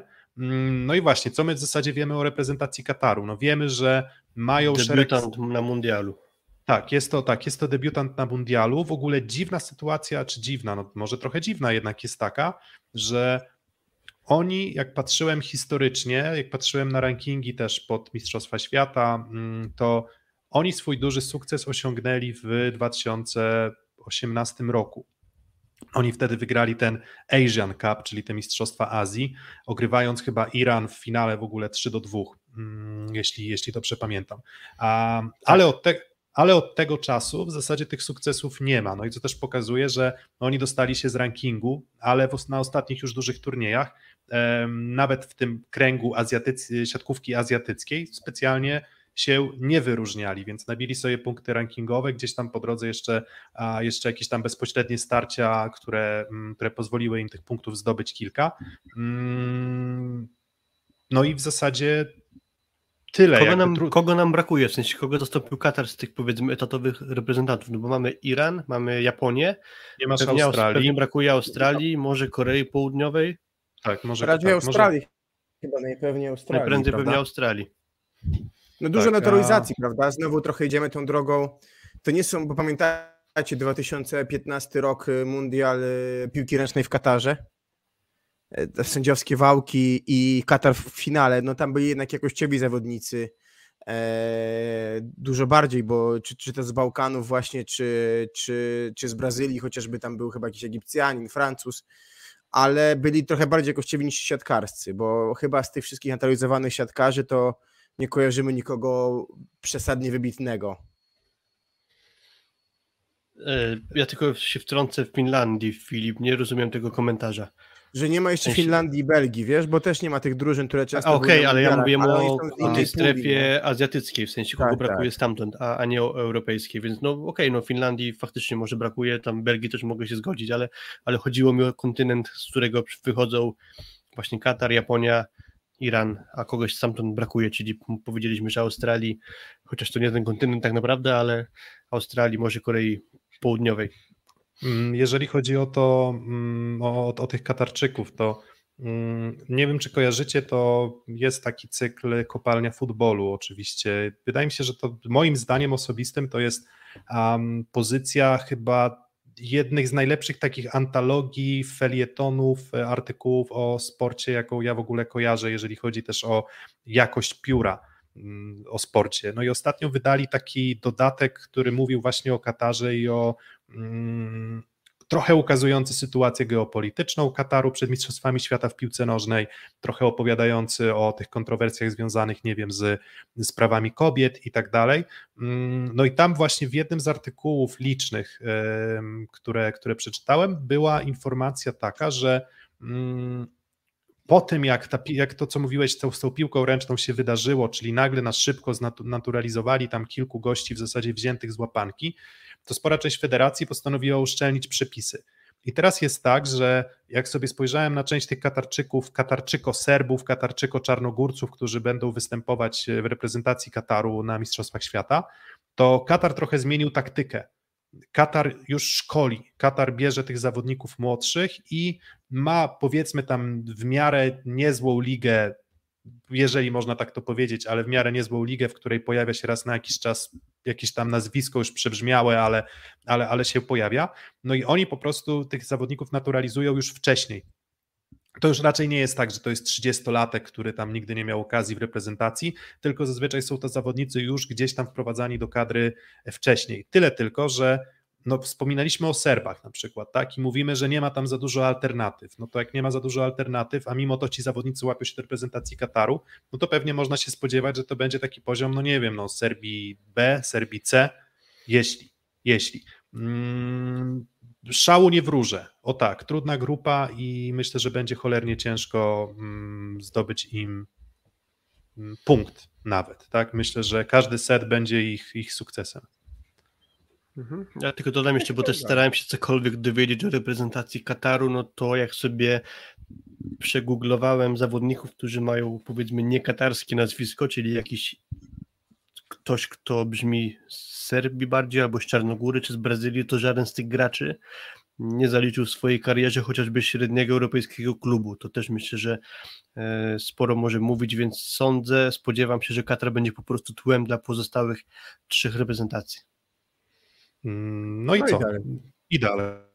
Lecimy dalej, a jeżeli chodzi o ankietę, to jak zadałem pytanie o grupę A, to zdecydowana większość, tam chyba około 85% stawia jednak na, na, na, Serbów jako na zwycięzców.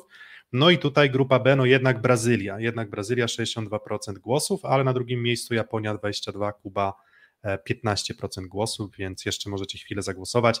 E, my przechodzimy dalej, przechodzimy dalej do grupy nie C, bo grupa C będzie jutro z Oskarem Kaczmarczykiem. Zachęcamy o godzinie 20 będziemy odpalać tego live'a. A teraz mówimy o grupie z drugim gospodarzem, mm, czyli mówimy o grupie słoweńsko-francusko-niemiecko-kameruńskiej. No właśnie. grupa trudna dla gospodarzy, tak się wydaje, bo, bo, bo Słoweńcy jakby podobnie jak i my, nie mieli być gospodarzem turnieju. Nie jest to chyba zaskoczenie, skoro akurat w Rosji miał się ten turniej odbyć, ale oni startowali do tych Mistrzostw Świata z nieco słabszego koszyka, no i z tego pierwszego trafiła im się Francja i zaczynając od Francji, um, trochę taki potwór się zrobił sportowy, w sensie z drużyny, o której można było powiedzieć, że jest drużyną dobrą, ale jednak z pewnymi wahnięciami Mm, formy, z problemami natury takiej powiedzmy pozasportowej czasem, zastanowić się można byłoby na ile pełnie sił wkładali w przygotowania do turniejów i, a, i w pracę z, jako grupa, jako drużyna.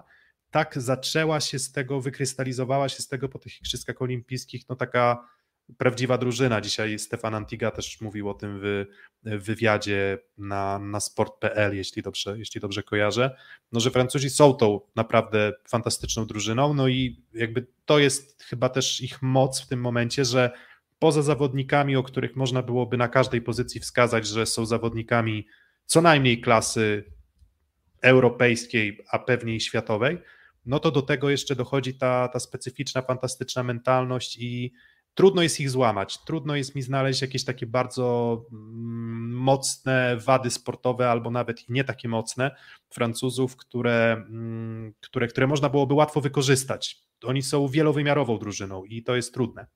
To też jest drużyna ludzi e, kochających życie. Znamy takich dziennikarzy, którzy kochają życie. E, my, my chyba też to życie w miarę kochamy i Francuzi są taką drużyną, bo Wiemy o tym, że to jest drużyna. Myślę, że ona ma twarz Erwina Ngapeta. Kiedyś mm, Mark Lebedew powiedział, że to jest najlepszy siatkarz dla niego na świecie i pewnie jakiś czas temu pewnie wszyscy powiedzieliby, że jest to Leon, a myślę, że z upływem czasu e, coraz bardziej rozumiem to zdanie, bo Erwin jest y, kameleonem, chyba, tak, tak bym powiedział, który przybiera różne postacie i on na ten sezon przybrał postać szalenie groźną, bo przybrał postać poważnego siebie. Przy, przybrał postać wprowadzającego trenera dzienniego i przybrał postać siebie grającego bardzo poważnie w siatkówkę już od samego początku sezonu kadrowego. I yy, on, wymyślając swoje gierki, wejście, pamiętacie, w Bolonii jako Amerykanie y, w kaskach y, od futbolu amerykańskiego. Przy muzyce Erwina Kapeta chyba.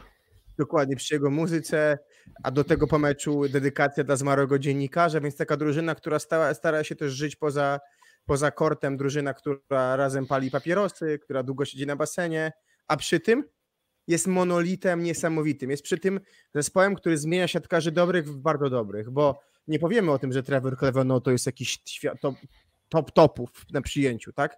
To jest bardzo dobry przyjmujący, ale nasza liga widziała kilku co najmniej lepszych od niego w kadrze gra fenomenalnie. Ok, jest trzecią opcją w ataku, ale z niej się wywiązuje świetnie. Blizzard, ok, w Warszawie bardzo fajny, w Piacenzy po ciężkim sezonie gra fenomenalnie. Patri to samo.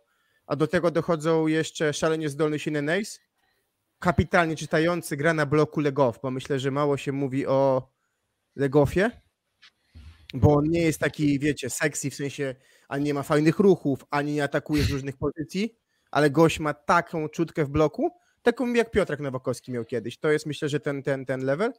Y, no i Żenia.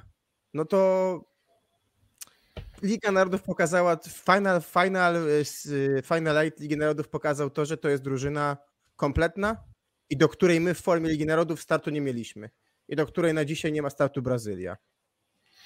Więc generalnie no to są takie rzeczy, które mi przychodzą na myśl z pierwszej. E, odpaliłeś Kuba tyle wątków, że mimo wszystko będę starał się skracać i za bardzo nie rozwać tematów Francuzów. Na początku powiedziałeś, że ekipa, która kocha życie i dosłownie dzisiaj w Lekip czytałem, że Francuzi, część z Francuzów miała przylecieć do siedziby Lekip na spotkanie z dziennikarzami, z kibicami reprezentacji. Miało być ich sześciu, przyleciało tylko czterech, bo uwaga, Ngapet i Błaje spóźnili się na samolot. Chyba pokochali życie ostatnio i zapomnieli wstać na samolot. W każdym razie do siedziby dotarli Patry, mm, Cinenieze, mm, Brizard i Toniutti, no i też y, poruszyli jedną z istotnych tematów, spraw, czyli zmianę trenera, no bo po Igrzyskach Olimpijskich odszedł Laurent Tilly, miał być Bernardo Rezende i był w turnieju Mistrzostw Europy, ale ponownie doszło do zmiany. Mamy Andrea Gianiego, dość późno szukano selekcjonera i tutaj dużą rolę w tym odegrał Erwin Gapet właśnie w nawiązaniu do tego, że on w kadrze Francji powiedzmy, że jest poważny, że mimo, że to złoto Francuzi zdobyli, to chyba się jeszcze nie nasycili. I nadal Gapetowi na przykład zależy na tym, żeby dla trójkolorowych grać, bo zadeklarował się, już o tym mówiłem kiedyś, ale to jeszcze powtórzę, że zadeklarował się, że dla lepszej takiej znajomości Gianniego względem kadra Francuzów, Ngapet jako ten znajomy Gianniego z klubu będzie na każdym turnieju Ligi Narodów, żeby Gianniemu było łatwiej się zaaklimatyzować w kadrze Francji. E, to takie trochę poświęcenie w sumie tego gracza, który spokojnie mógłby sobie odpuścić granie w Lidze Narodów i jak na przykład Wallace wrócić na sam turniej Mistrzostw Świata i pewnie dalej grałby pierwsze skrzypce w kadrze e, Francji. Do tego Patryk powiedział w sumie fajną rzecz, w nawiązaniu też do tego, że oni kochają życie. E, na tym spotkaniu w mówił o tym, że Andrea jakby wykazał się szacunkiem dla tych graczy, którzy są w reprezentacji, no i nie chciał zmieniać ich ducha zespołu czyli takiego, takiego trochę pewnie hulaszczego trybu życia, może nie do końca profesjonalizm na poziomie Roberta Lewandowskiego, że właśnie niektórzy już tam mówią o tym, że lubią sobie zapalić papierosa i tak dalej. E, Andrea jakby stara się wysłuchiwać tych e, głosów z szatni francuskiej i do tego się dostosowywać i nie jest raczej mm, typem tyrana albo typem Ferdinando de Giorgiego, e, więc albo, chyba pod albo względem... Nikolaj Karpow. Tak, albo Nikołaja Karpowa, więc pod tym względem chyba Andrea Gianni był świetnym wyborem. Zresztą skoro rekomendował go sam Gabet, no to chyba to mówi wszystko za siebie, aczkolwiek też pół żartem, bo mówimy o tej, powiedzmy, o tym dyktowaniu przez Francuzów e, warunków Gianniemu, powiedzmy, w cudzysłowie, no to z żartem się wyrwał Cinenieze i stwierdził, że no dobra, ale Nutelle im z rozpisu wykreślił. E, Foch, wiesz, szok, szoki, nie, szoki niedowierzanie. Jak, jak Francuzi Mistrzostwa Świata nie wygrają, to przez brak Nutelli. Wiesz, ale, ja, ale powiem tak, jak tu się narąbać Nutellą. najważniejsze, ale, ale, ale, ale ulać się można Nutellą. Tak, najważniejsze, wiesz, ale inne, wiecie, jak rozumiem, będzie... piwko, piwko pomeczowe, jak rozumiem. Kupić może nie, ale ulać można. Myślę, że wiecie, i tak będzie o Francuzach dużo w czasie turnieju mówione, bo mm, jedna rzecz tylko, Piotrek, pozwolisz, którą chciałem powiedzieć, bo się do tego szykowałem. E, na Igrzyskach Francja, e, inaczej, dwa turnieje, które pokazywały, bo Francuzi lubią wolno zacząć, to jest jakby moim zdaniem przeciwieństwo Japonii. E, Mundial 18 zaczęli, gdzie dobrze grali w siatkówkę, nas łatwo grali, już byli drużyną, myślę, wydaje, grającą dobrą bardzo grę. Mm, przegrali z Holandią w grupie. Potem i ta druga grupa, która była, czyli kiedy grasz, wiesz, grupy i one się łączyły te punkty, E, to e, powodowało to, że Francuzi z wolnym startem tracili. Ale jak na igrzyskach zaczęli słabo, ledwo weszli, to swoją mocą wygrali trzy bezpośrednie mecze. I teraz nawet jak wyjdą z grupy nie na pierwszym miejscu, a to się teoretycznie może zdarzyć, bo mogą gdzieś tam mieć moment dekoncentracji, to nawet jeżeli trafią na mocnego rywala przy obecnej formie, no jeżeli oni ogrywają Brazylię 17, 19, 17, nawet Brazylię w tej formie, to to jest monstrum dalej. No tak, no to z kim, z kim w zasadzie mieliby tutaj, e, mieliby tutaj przegrać? Ale, ale mogą, jakby Francuzi mogą sobie sami popsuć zabawę, Tak. Oni się lubią dobrze bawić i, i mogą sobie popsuć tę dobrą zabawę właśnie potencjalnie stratą punktów bądź porażką ze Słowenią. Słowenia wyglądała źle w Lidze Narodów, ale jednocześnie też wiemy, że ta kołderka w reprezentacji Słowenii jest dość krótka. Jeżeli wypadają zawodnicy kluczowi albo są bez formy, to i siłą rzeczy mm, ci doświadczeni zawodnicy, to jest trochę kasus Serbii, tak? To jest być może, tak już mówiliśmy ostatnio, że, że, że chyba przed Mistrzostwami Europy zeszłorocznymi, um, tak wspominaliśmy, że to, to może być jedna z niewielu ostatnich okazji Słoweńców na zdobycie medalu w tym gronie personalnym. No i tak właśnie, tak właśnie to, to trochę wygląda i teraz, tak? Czyli to cały czas jest drużyna mocna. Mm, Tyle, że ta cała sytuacja z wyrzuceniem Marka Lebediewa, a Ge- George Kretu wchodzi do drużyny tak trochę z rozpędu, będzie próbował pewnie jakieś tam swoje, swoje zmiany powprowadzać, ale mm, personalnie żadnych zmian się nie spodziewam, czyli zobaczymy co, Czebul, Urnaut, Vincic, Kozamernik, Kozamernik, Kowacic. Stern, Kowacic, I pająk. I Pajek. Pajęk, tak, i, i, i tyle, tak, i Ewentualnie nic- Mozic będzie wchodził na boisko jako tam uzupełnienie na przyjęcie, ale Tak, raczej jako- chyba nikt inny. W sumie nie wiadomo co z rozegraniem jeszcze, no bo tam sporo też było e, z Ropretem grane i też generalnie miałem takie wrażenie w Mistrzostwach Europy poprzednich, że lepiej Słowenia wyglądała z Ropretem niż z Vinciciem. Zobaczymy jak to poukłada trener Kretu. Mówiłem przy tym o tej sytuacji z Kowaczem, że bardzo krótko przed po objęciu reprezentacji Serbii zdobył Mistrzostwo Europy. Czy tak Kretu będzie w stanie odmienić tę Słowenię bardzo słabo wyglądającą w Lidze Narodów? Nie wiem, ale też jest szereg argumentów, moim zdaniem, które przemawiają za tym, że Słowenia może zaliczyć dobry występ. Po pierwsze, ich niosą trybuny, czyli potrafią wykorzystać ten atut swojego boiska, czy więc w fazie grupowej tutaj już mogą być groźni. Druga sprawa, w tym składzie personalnym już potrafili zachwycać, czy to w Lidze Narodów rok temu, czy w Mistrzostwach Europy potrafili nas ogrywać, więc oni na pewno są w stanie zagrać siatkówkę na bardzo dużym poziomie.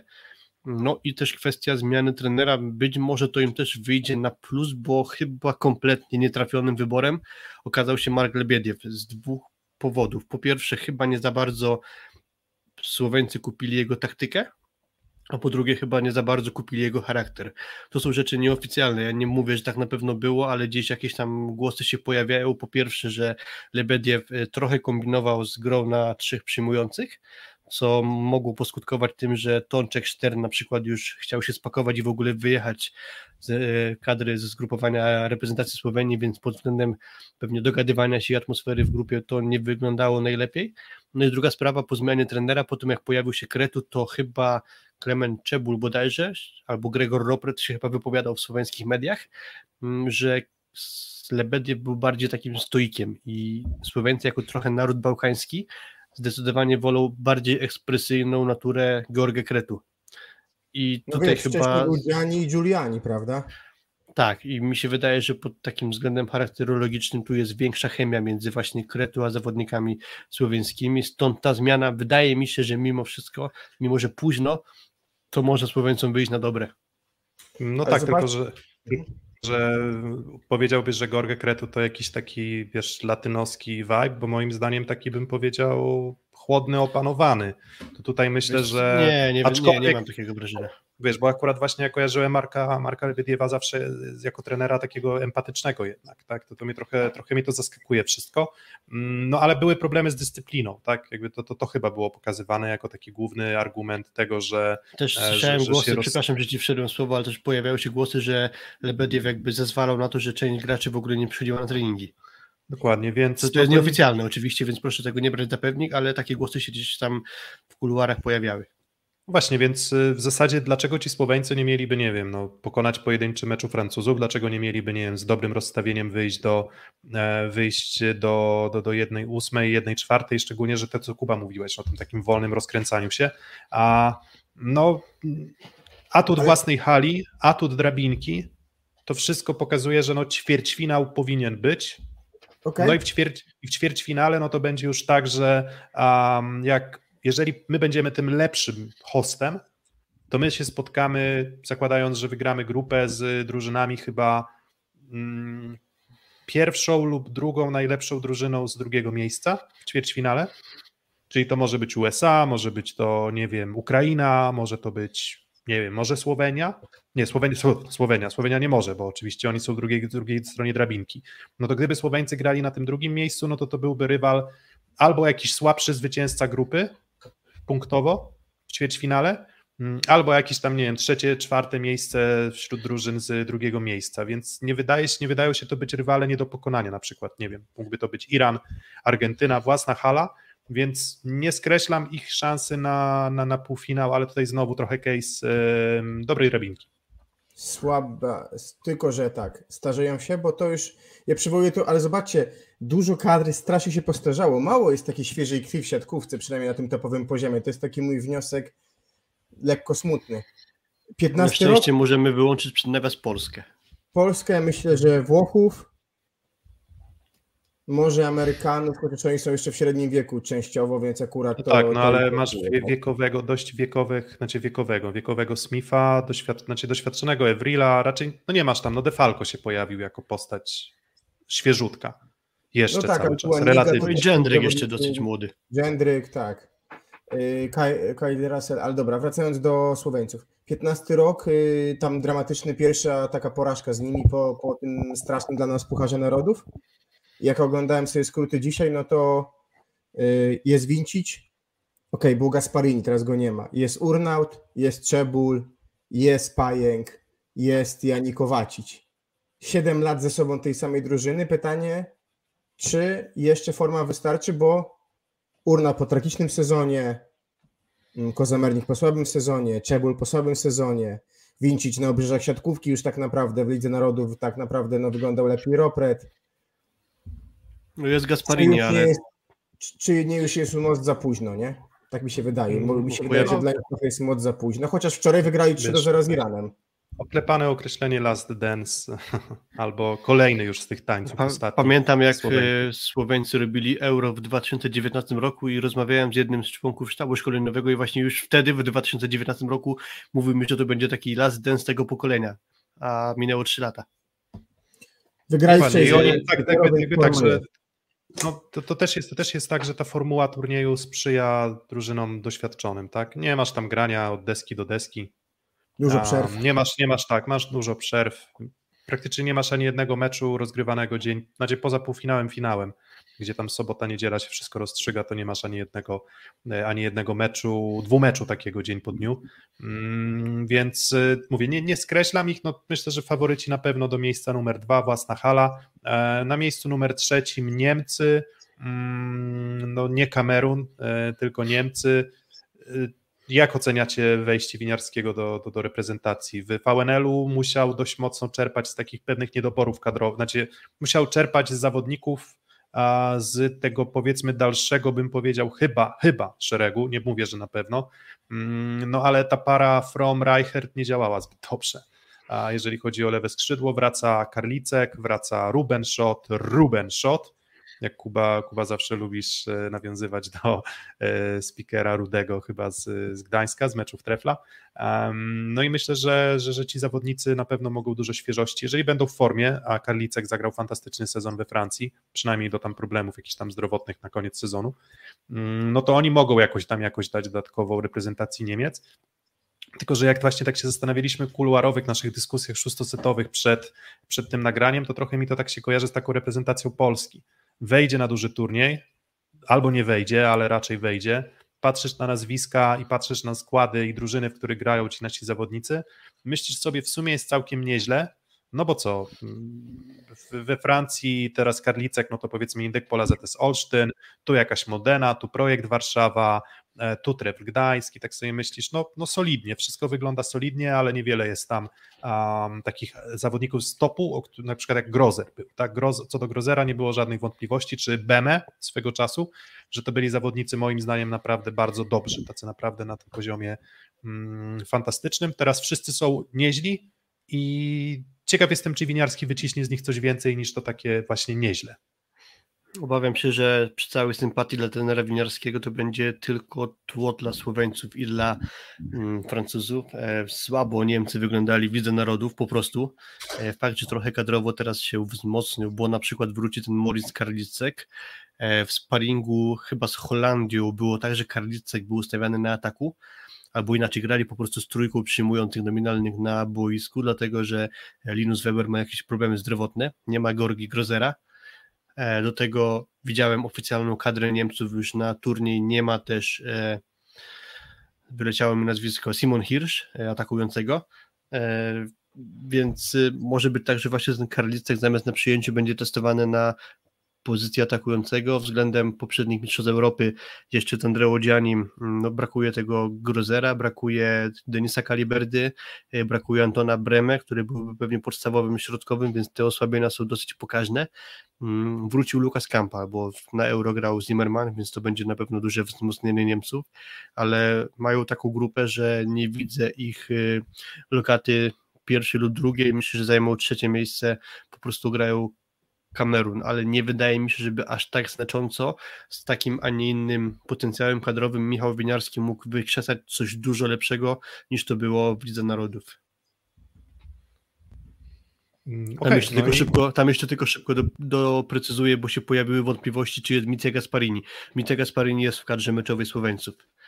Więc co tak, do Kamerunu, skoro zmierzamy do podsumowania tej grupy, no to dwa słowa o Kamerunie. Być może jakiś szczególny mecz dla Erwina Ngapeta z racji tego, że jego ojciec jest z Kamerunu, pochodzi z Kamerunu, tam się wychował i też między innymi pracował jako trener, więc to taka może trochę druga ojczyzna dla Erwina. E, druga sprawa, kogo kojarzymy, z tego co widziałem szeroką kadrę mm, na stronie mistrzostw, to szeroką, jeszcze nie taką meczową, ale szeroką, to nie ma Natana Bunembainy, czyli tego powiedzmy jednego z najbardziej znanych Kameryńczyków. Jest z kolei Iwan Kody, czyli może nie bardzo znany gracz, ale ciekawostka jest taka, że on dopiero siatkówkę zaczął trenować w wieku 20 lat, zna cztery języki, studiuje medycynę, niedawno jeszcze grał we Włoszech, e, ale to jest ciekawostka pozasportowa i co do całej reszty tej ekipy niestety nie mam nic do powiedzenia, poza tym, że chyba byli pozytywnym zaskoczeniem w 2014 roku na naszym mundialu. Oni chyba coś pozytywnego zrobili i dużo się o nich mówiło. Może nie jakiś wielki wynik, ale, ale fajnie się na grę patrzyło, ale to już minęło 8 lat. Wiecie, wiemy, wiemy, że rozpoczęła się prawda siatki, więc dziękujemy, że jeszcze cały czas was, nas śledzicie w takim licznym Można gronie. stworzenia obejrzeć prawdę siatki, więc tak, Kuba, Kuba kocha, Albo Kuba wróćcie do nas po prawdzie siatki na powtórkę naszego nagrania. Dokładnie. Um, powiedz, ale jest, oczywiście... człowiek pierwotny jesteś z Legnicy? um, podeślemy najwyżej tam. Jest taki materiał, sobie wpiszecie to, co napisał człowiek pierwotny, to, to znajdziecie ciekawy materiał na YouTubie, taki viralowy mem, mem polski. Um, dobra, śmigamy, co?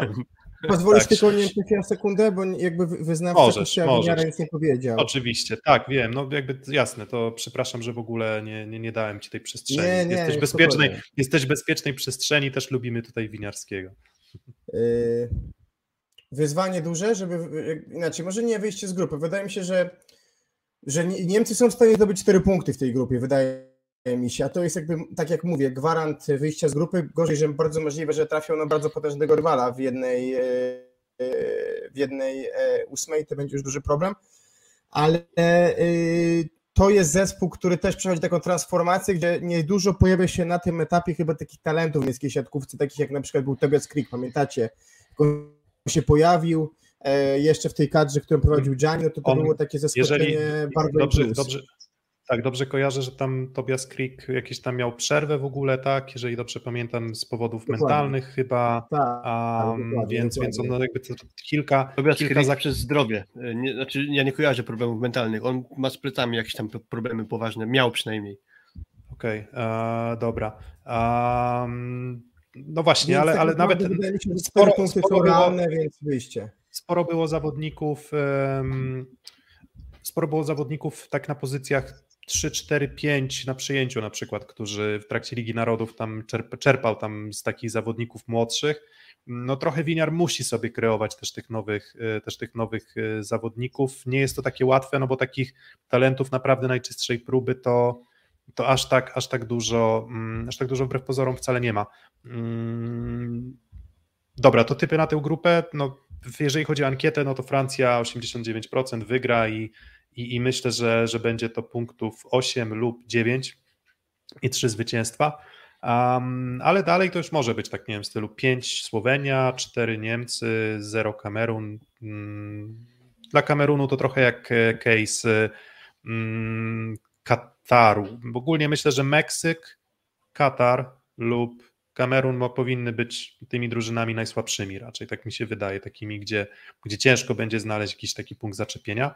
Mm, dobra, to co, grupa E, tak? Myślę, że, że, że możemy cisnąć już do, na, na, na, na finish. Y, grupa E, czyli ostatnia grupa, nie, przepraszam, nie, nie ostatnia. Jeszcze, Dobrze jeszcze mówisz, jest... grupa E i później grupa F. Tak, przedostatnia grupa, um, już pokazuje, już pokazuje tę naszą grafikę. No, źle pokazałem. Tylko z moją facjatą pokazałem, a teraz możecie całą naszą trójkę zobaczyć. Kanada, Chiny, Włochy i Turcja.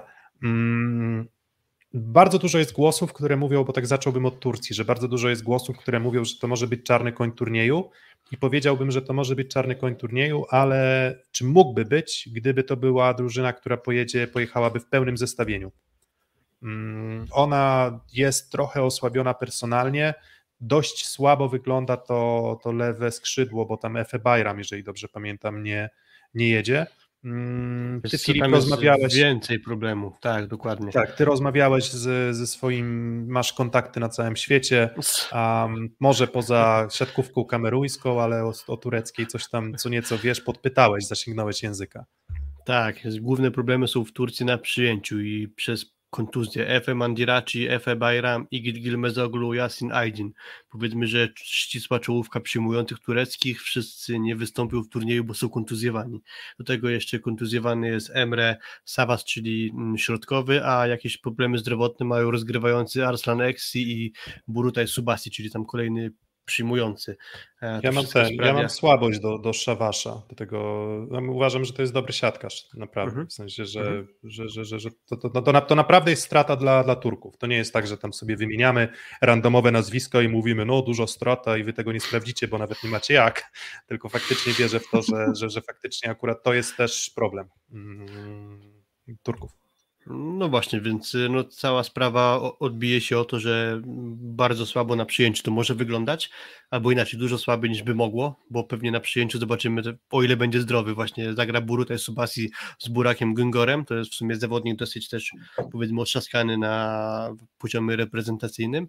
Jeśli będzie zdrowy Arsan Exi e, po przekątnej z Adisem Lagumdziją, no tu jest duża siła na pewno, czyli na ataku. E, do tego przypuszczalnie na środku Dogukan Ulu, nie wiem, Ahmed Karatan. Nie są to siatkarze jakoś poważnie e, znani, no ale u Turków widziałem siłę w postaci Adisa Lagumdzi i właśnie tych przyjmujących, czyli e, Efe Bajrama i Efe Mandiraciego. Jeśli ich zabraknie, będzie tam trochę brakować chyba siły ognia, stąd wiązałem jeszcze niedawno duże nadzieje z Turkami na to, że to może wyjść kadra, która trochę niespodzianek może sprawi, a pewnie tak nie będzie i będą tylko tłem przypuszczalnie.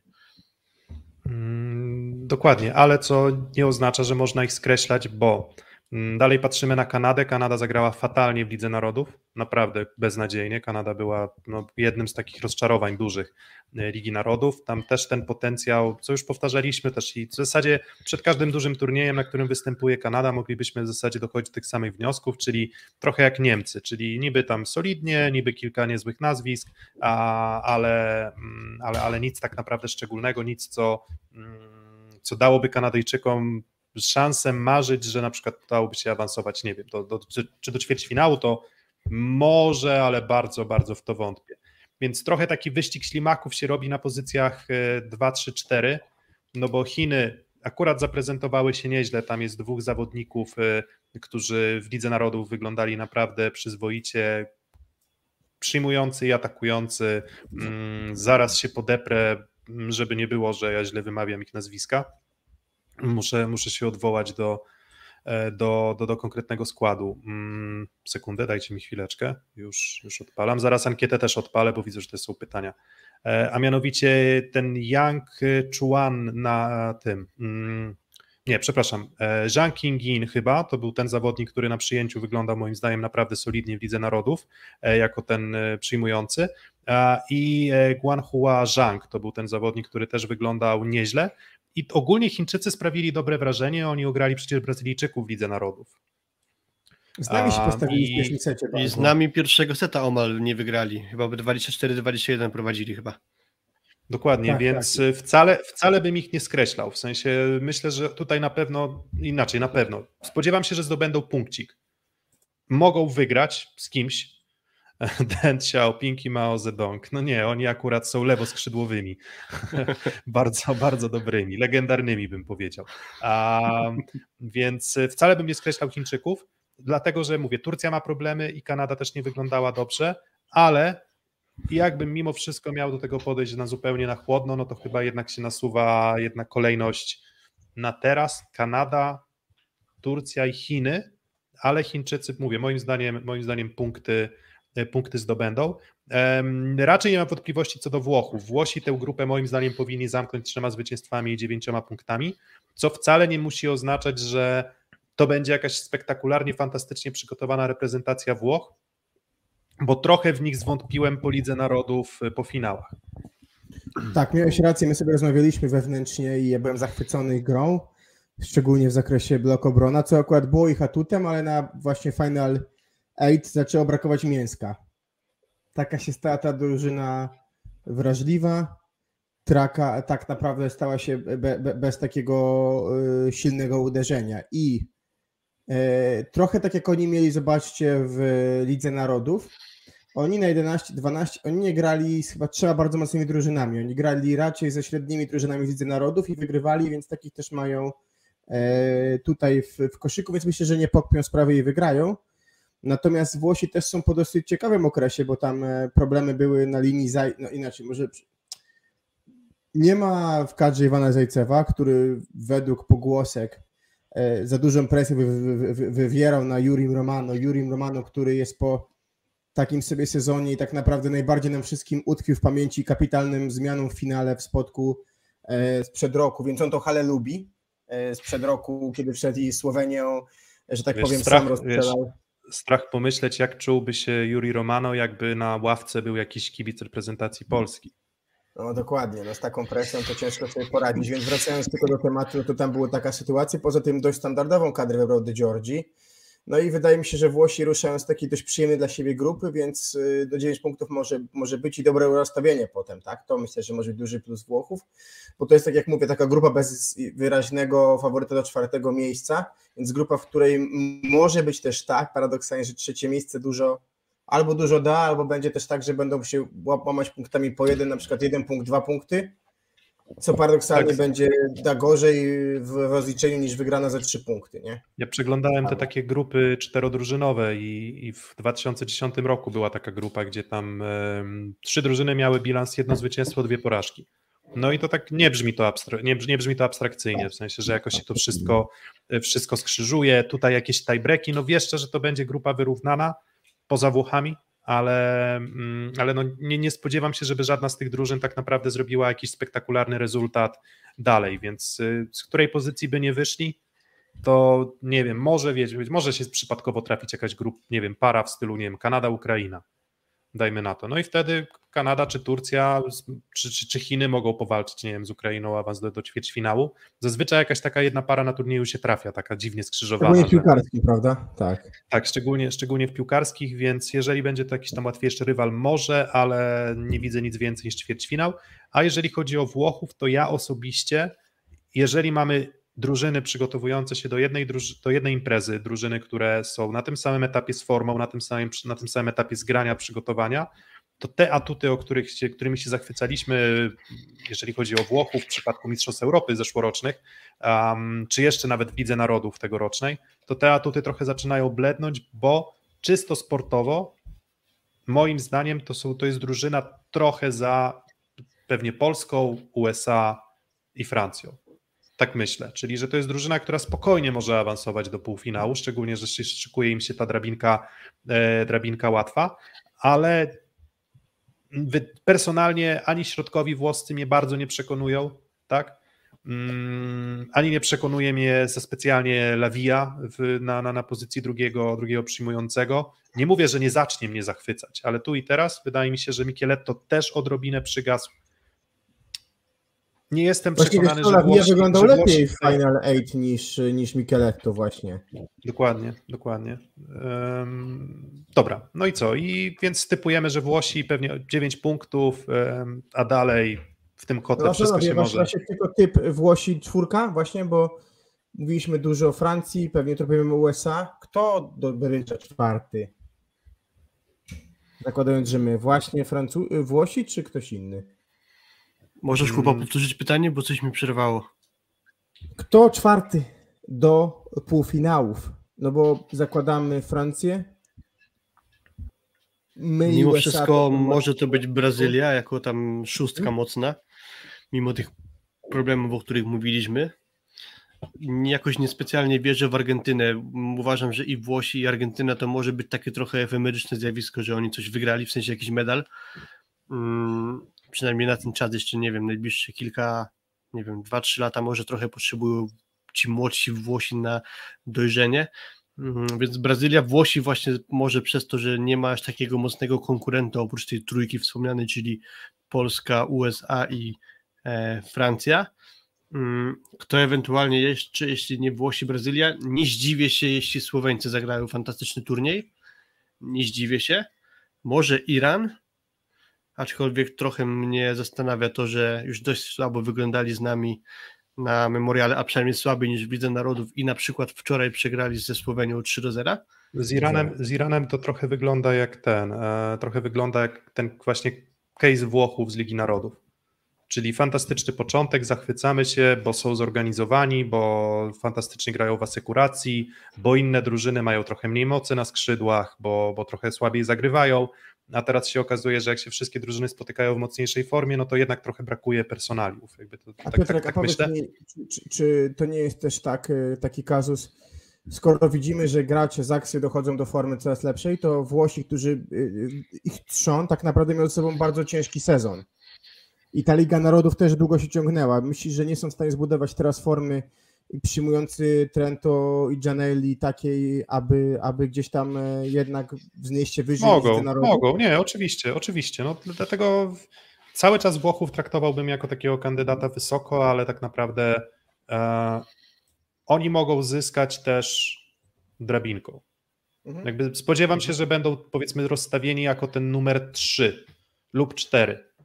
Czyli jakby spodziewam się, że będą z tych zwycięzców grup raczej tymi, tymi drużynami, e, drużynami mocniejszymi. Mówię 3 i 4, gdzie Polska i Słowenia zajmuje 1 i 2. No i to daje tam tego rywala z trzeciego miejsca w 1-8. Ćwierćfinale to już to, kto tam będzie? E, 3-14, no to 2-15, czyli w ćwierćfinale to byłaby Słowenia wtedy. I tutaj myślę, że byliby faworytem, mimo wszystko, nawet pomimo grania w Lublianie, ale może nie aż takim mocnym wbrew pozorom. A jeżeli na przykład zajęliby miejsce, nie wiem, czwarte lub piąte w drabince, no to już może być Polska. No i trochę, trochę, trochę robi się, się, się ząk, no bo my raczej tutaj powinniśmy być faworytem, e, faworytem mocniejszym. No i to jeszcze Ja- Serbia, Adrik podaje. Ja to widzę tak, że Włosi, jeśli awansują do półfinału, bo mogą, to nie wygrają medalu. E, Tak to po prostu widzę. Wi- Mocniejsze są ekipy USA, Francji i nasza, ale do półfinału jak najbardziej mogą awansować, zwłaszcza właśnie biorąc pod uwagę, tak jak Piotr przewiduje, że mogą mieć względnie łatwą ścieżkę.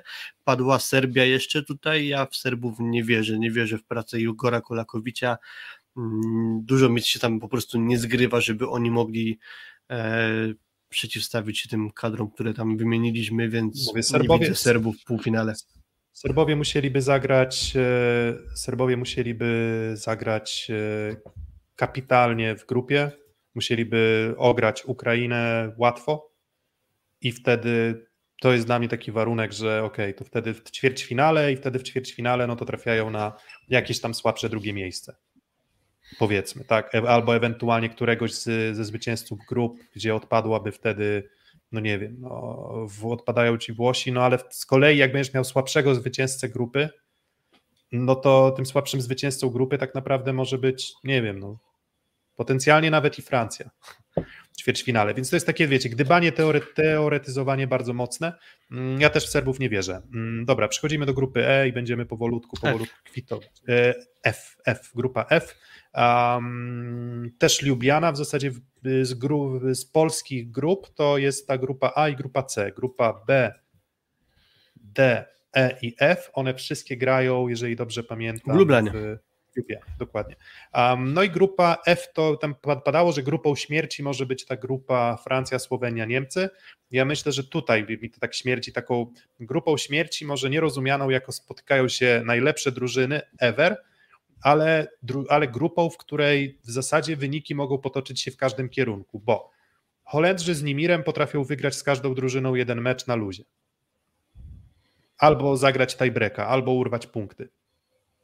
Egipt wcale też nie jest tak, takim zupełnym, e, zupełnie randomowy, bo wcale nie jest powiedziane, że Egipt nie byłby w stanie skubnąć, e, skubnąć kogokolwiek e, z, z, też z grona Argentyna, Iran i Holandia.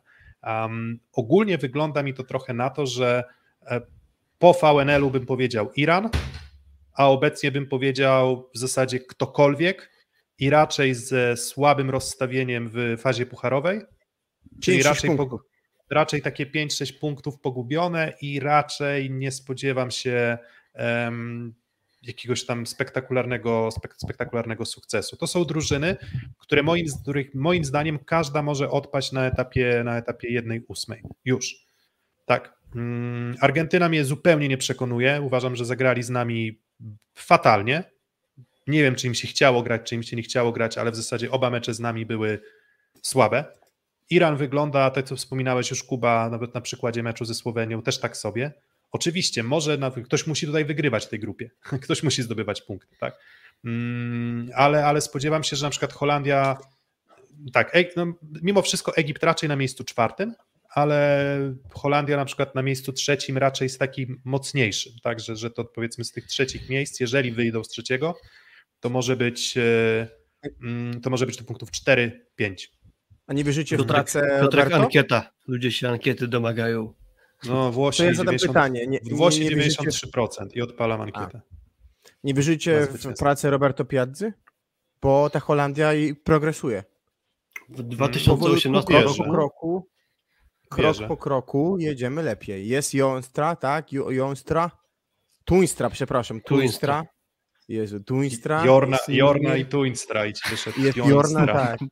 Tak, jest, jest y, bardzo, bardzo lubiany przez nas tutaj trójkę Roberta Dringa.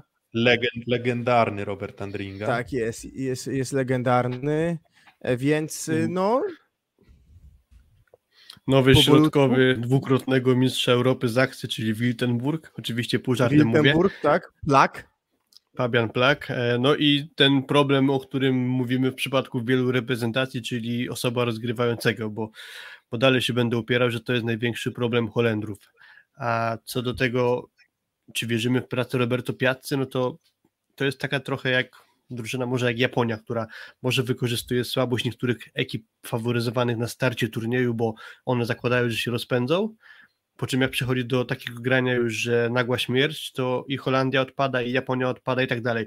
Przypomnijcie sobie 2018 rok, gdzie Holendrzy z pięciu meczów grupowych wygrali cztery. Tak, W tym wygrali z Brazylią i wygrali z Francją. tak Z jest. Francją 3 do 2, z Brazylią 3-1. Przegrali dopiero na koniec fazy grupowej.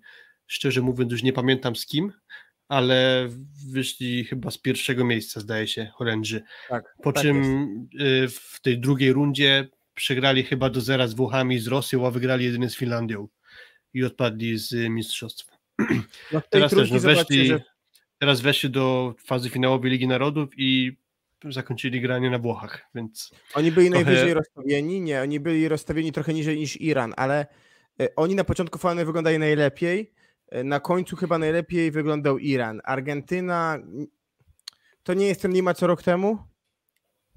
Brakuje... Znaczy Lima tak naprawdę z Limą standardowym. Lima po prostu na igrzyskach wypalił No o niestandardowo. to chodzi. Tak, no to Lima nie standardowo palił, odpalił Palacio zaskakująco dobrze, a tutaj Na- tego w memoriale nadzieja- nie było widać, tak? Tak, ale nadzieja, nadzieja dla Argentyny jest taka, że um, Conte, De Cecco, no jakby są już na tyle Co, doświadczeni, że po yy, prostu Loser, Że tak, że znaczy mówię, że... A właśnie ciekawe, bo Loster nie gra, ja nie wiem, czy jakaś kontuzja, czy co, ale jego na Tak, boisku tak. ostatnio nie było. Mało, mało, mało gra. Znaczy nie grał wczoraj? Z- Wczoraj nie Zerba. Zerba i Gajego grali, tak? Tak, tak, i Marcin Ramos wchodził. E, I Okej. w Wagnerze nie pamiętam dokładnie, ale w meczu z nami chyba go nie było na boisku. Okej, no to też na pewno duży, du, duża strata, tak? Duża To nie było strata, go na boisku chodzi, meczu z nami. jeżeli chodzi o opcje, e, opcje też e, ofensywne, tak? Jeżeli mm, w przypadku Argentyny. No, ale tutaj no wszystko, no pytanie, czy w jakiej formie będzie De Cecco, w jakiej formie będzie Conte.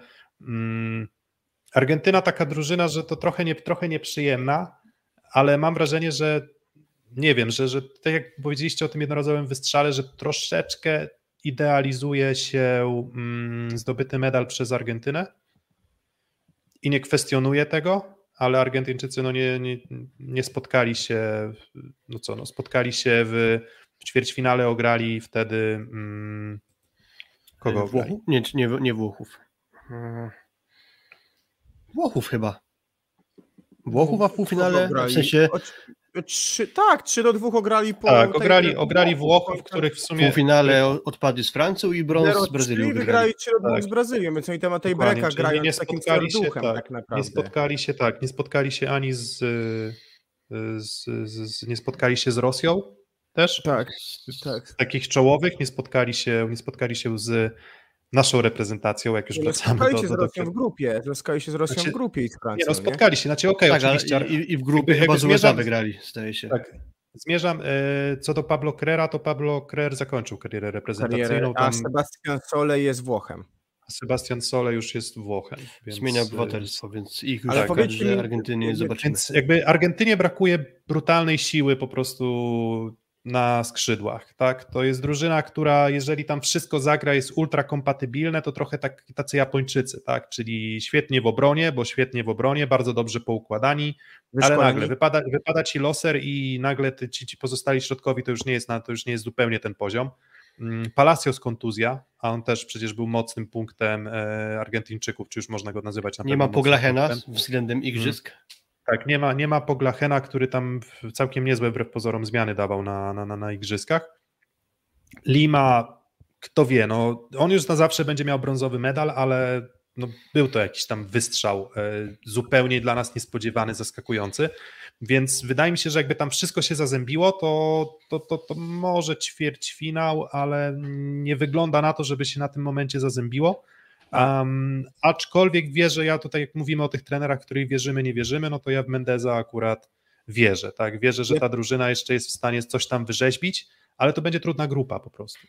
Ja też wierzę w Mendeza, ale y, Filip, czy twoje źródła ci powiedziały, co się stało w Iranie? Bo ten motyw z Sejedem, który wraca, przyjmuje opaskę, po tygodniu kończy. Dziwniutki. Czy ja nie wiem za wiele, ale po prostu w skrócie nie podobały mu się warunki, w jakich trenuje reprezentacja Iranu i, i po prostu z tego powodu zrezygnował, mimo że miał grać w Mistrzostwach Świata, mimo że został mianowany kapitanem, to pojawił się na zgrupowaniu tylko na krótko i wyjechał. Ale czy to No tak rzeczywiście Mhm. było, ja sobie Bo- niczego usiąść nie daję. Bo w, w Iranie na Wagnerze to mi się rzuciło w oczy, to brak energii. A w Gdańsku od niej kipiała energia. Może Bolonii Wojciech też. Janas, nasz preparator fizyko polski, celuje z formą fizyczną na turniej. Może tak Może jest być, wytłumaczenie. Może tak być. Może tak być.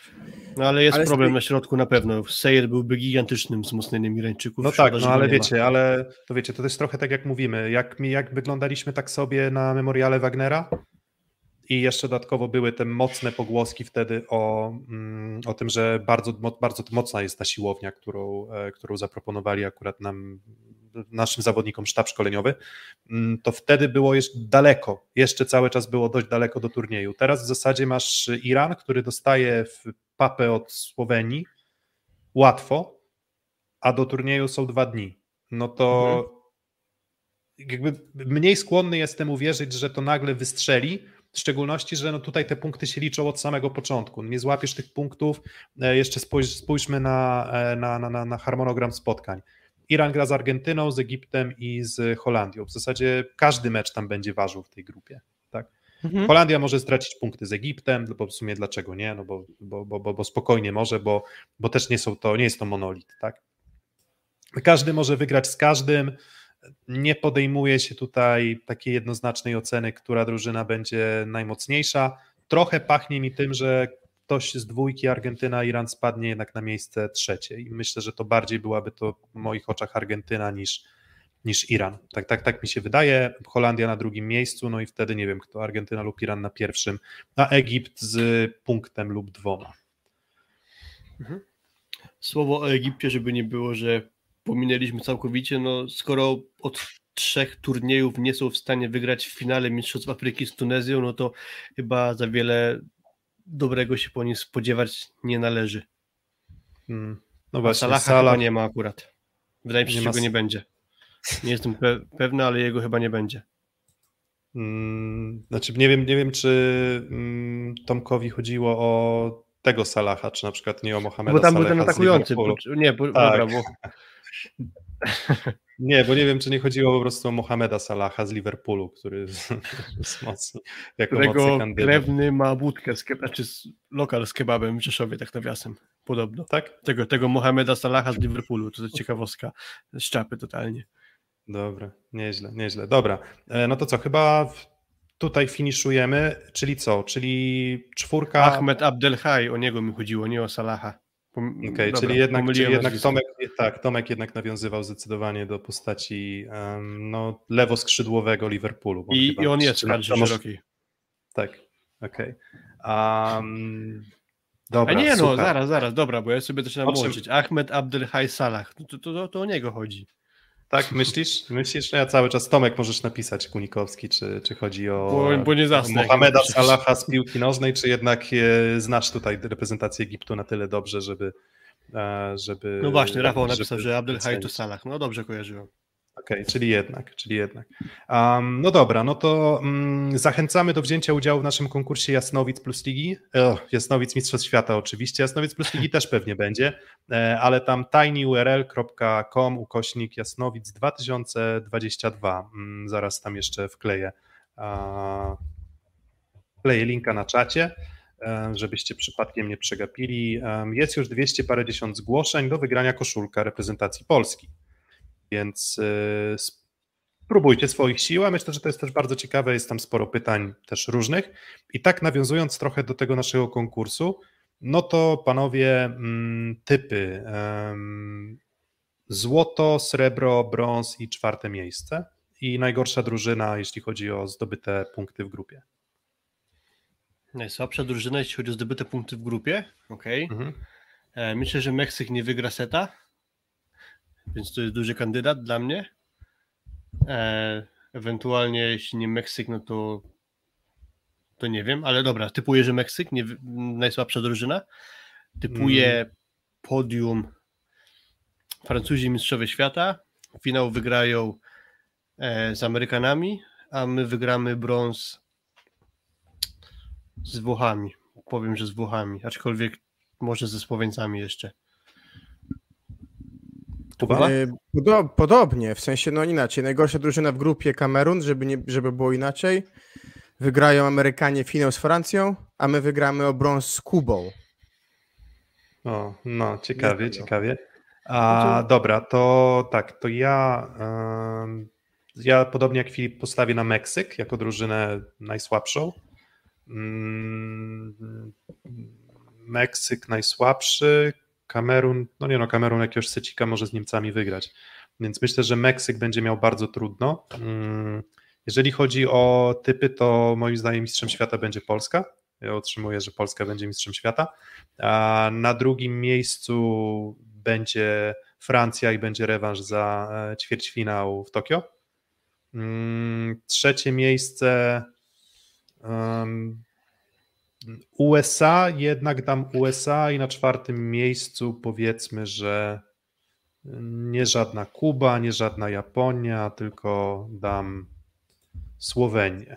O.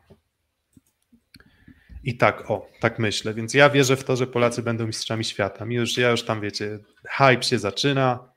Czat y, biało-czerwoni enjoyer, tam nie jakieś tam analizy taktyczne i tak dalej, chociaż wiadomo, że będziemy was tym raczyć i zastanawiać się nad Proszę. tym. Poszedłeś, poszedłeś po linii najmniejszego oporu. Rok 1990 Włosi, 1994 Włosi, 1998 Włosi, 2002 Brazylijczycy, 2006 Brazylijczycy, 2010 Brazylijczycy, no i idąc dalej 2014 Polacy, 2018 Polacy, więc 2022 kto? Piotr Francja. Francja. Nie, nie, nie. Nie, ja serio, ja serio uważam, że ten. Ja po prostu uważam, że jesteśmy w stanie to wygrać. Naprawdę. Też tak uważam, też tak uważam i bardzo bym tego chciał, tak, ale nie i... chciałem iść po linii najmniejszego oporu. No, a właśnie, a właśnie ja myślę, że Francja jest tą linią najmniejszego oporu. Teraz. Jakby mam takie poczucie, że wszyscy mówią Francja, Francja, Francja, Francja. A mam wrażenie, że nie wiem, jakbyśmy w 2018 mieli wskazać drużynę, która jest takim faworytem mocnym, USA wtedy? Mhm. No Brazylia była bez Lucarelliego, więc pewnie nie, nie byłaś takim ostrym faworytem. Hmm, chyba nie miało. Wtedy Serbia? Wtedy Serbia po mistrzostwie e, Europy z 17. No może tak. Może Francja, ale wtedy chyba Serbia była największym faworytem, mi się wydaje. No w każdym razie mówię, nie mam, nie mam pełnego przekonania, że ci tacy jednoznaczni faworyci zawsze. Znaczy ja, zawsze ja powiem, wyglądają. ja jeszcze tylko uzupełnię. Moim zdaniem trójka odstających na plus drużyn to jest USA, Francja i Polska. Między nimi się rozłożył medale. Jak to się dokładnie poukłada, nie wiem, ale no myślę, że będzie ciekawie po prostu. To brzmi banalnie, ale, ale spodziewam się, że to będzie ciekawy turniej. Jutro jeszcze będzie okazja, żeby chwilę pogadać e, o naszych typach już z Oskarem Kaczmarczykiem, bo myślę, że właśnie jutro, godzina 20.00, e, kolejny nasz live z Oskarem Kaczmarczykiem. Myślę, że już tym razem nieco krótszy, bo tylko jedna grupa, ale też myślę, że trochę tych śrubek siatkarskich będzie.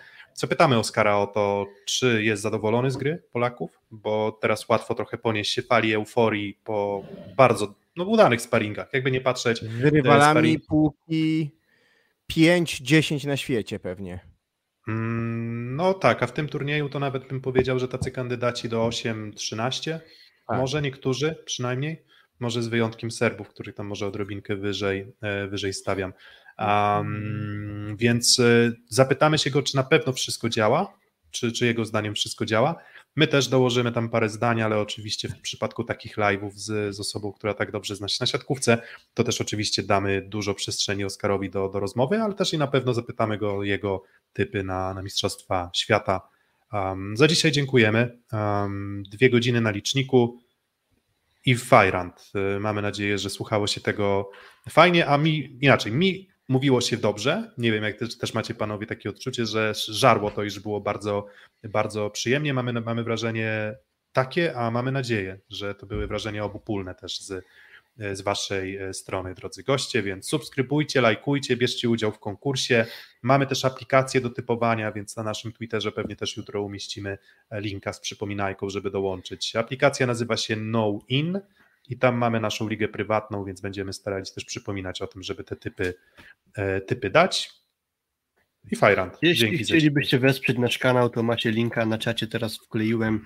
Możecie z tego skorzystać, bo pojawiały się takie prośby, zapytania, w jaki sposób można nas jakoś wesprzeć, więc jest teraz taka okazja. Dokładnie. Um, tych osób już jest kilka i każda osoba nas cieszy. To nie są jakieś też gigantyczne pieniądze i każda złotówka, którą będziecie chcieli przeznaczyć z własnej woli na wsparcie nas, będzie nas bardzo, bardzo cieszyć. E, I pozwoli nam też na przykład na współfinansowanie naszego wyjazdu na Mistrzostwa Świata, bo będziemy na tych Mistrzostwach Świata. No i super, dobra, dzięki. Koniec tego żebrania. Dzięki za dzisiaj i słyszymy się jutro. Pozdrawiam. Dzięki, do jutra, do usłyszenia się, cześć.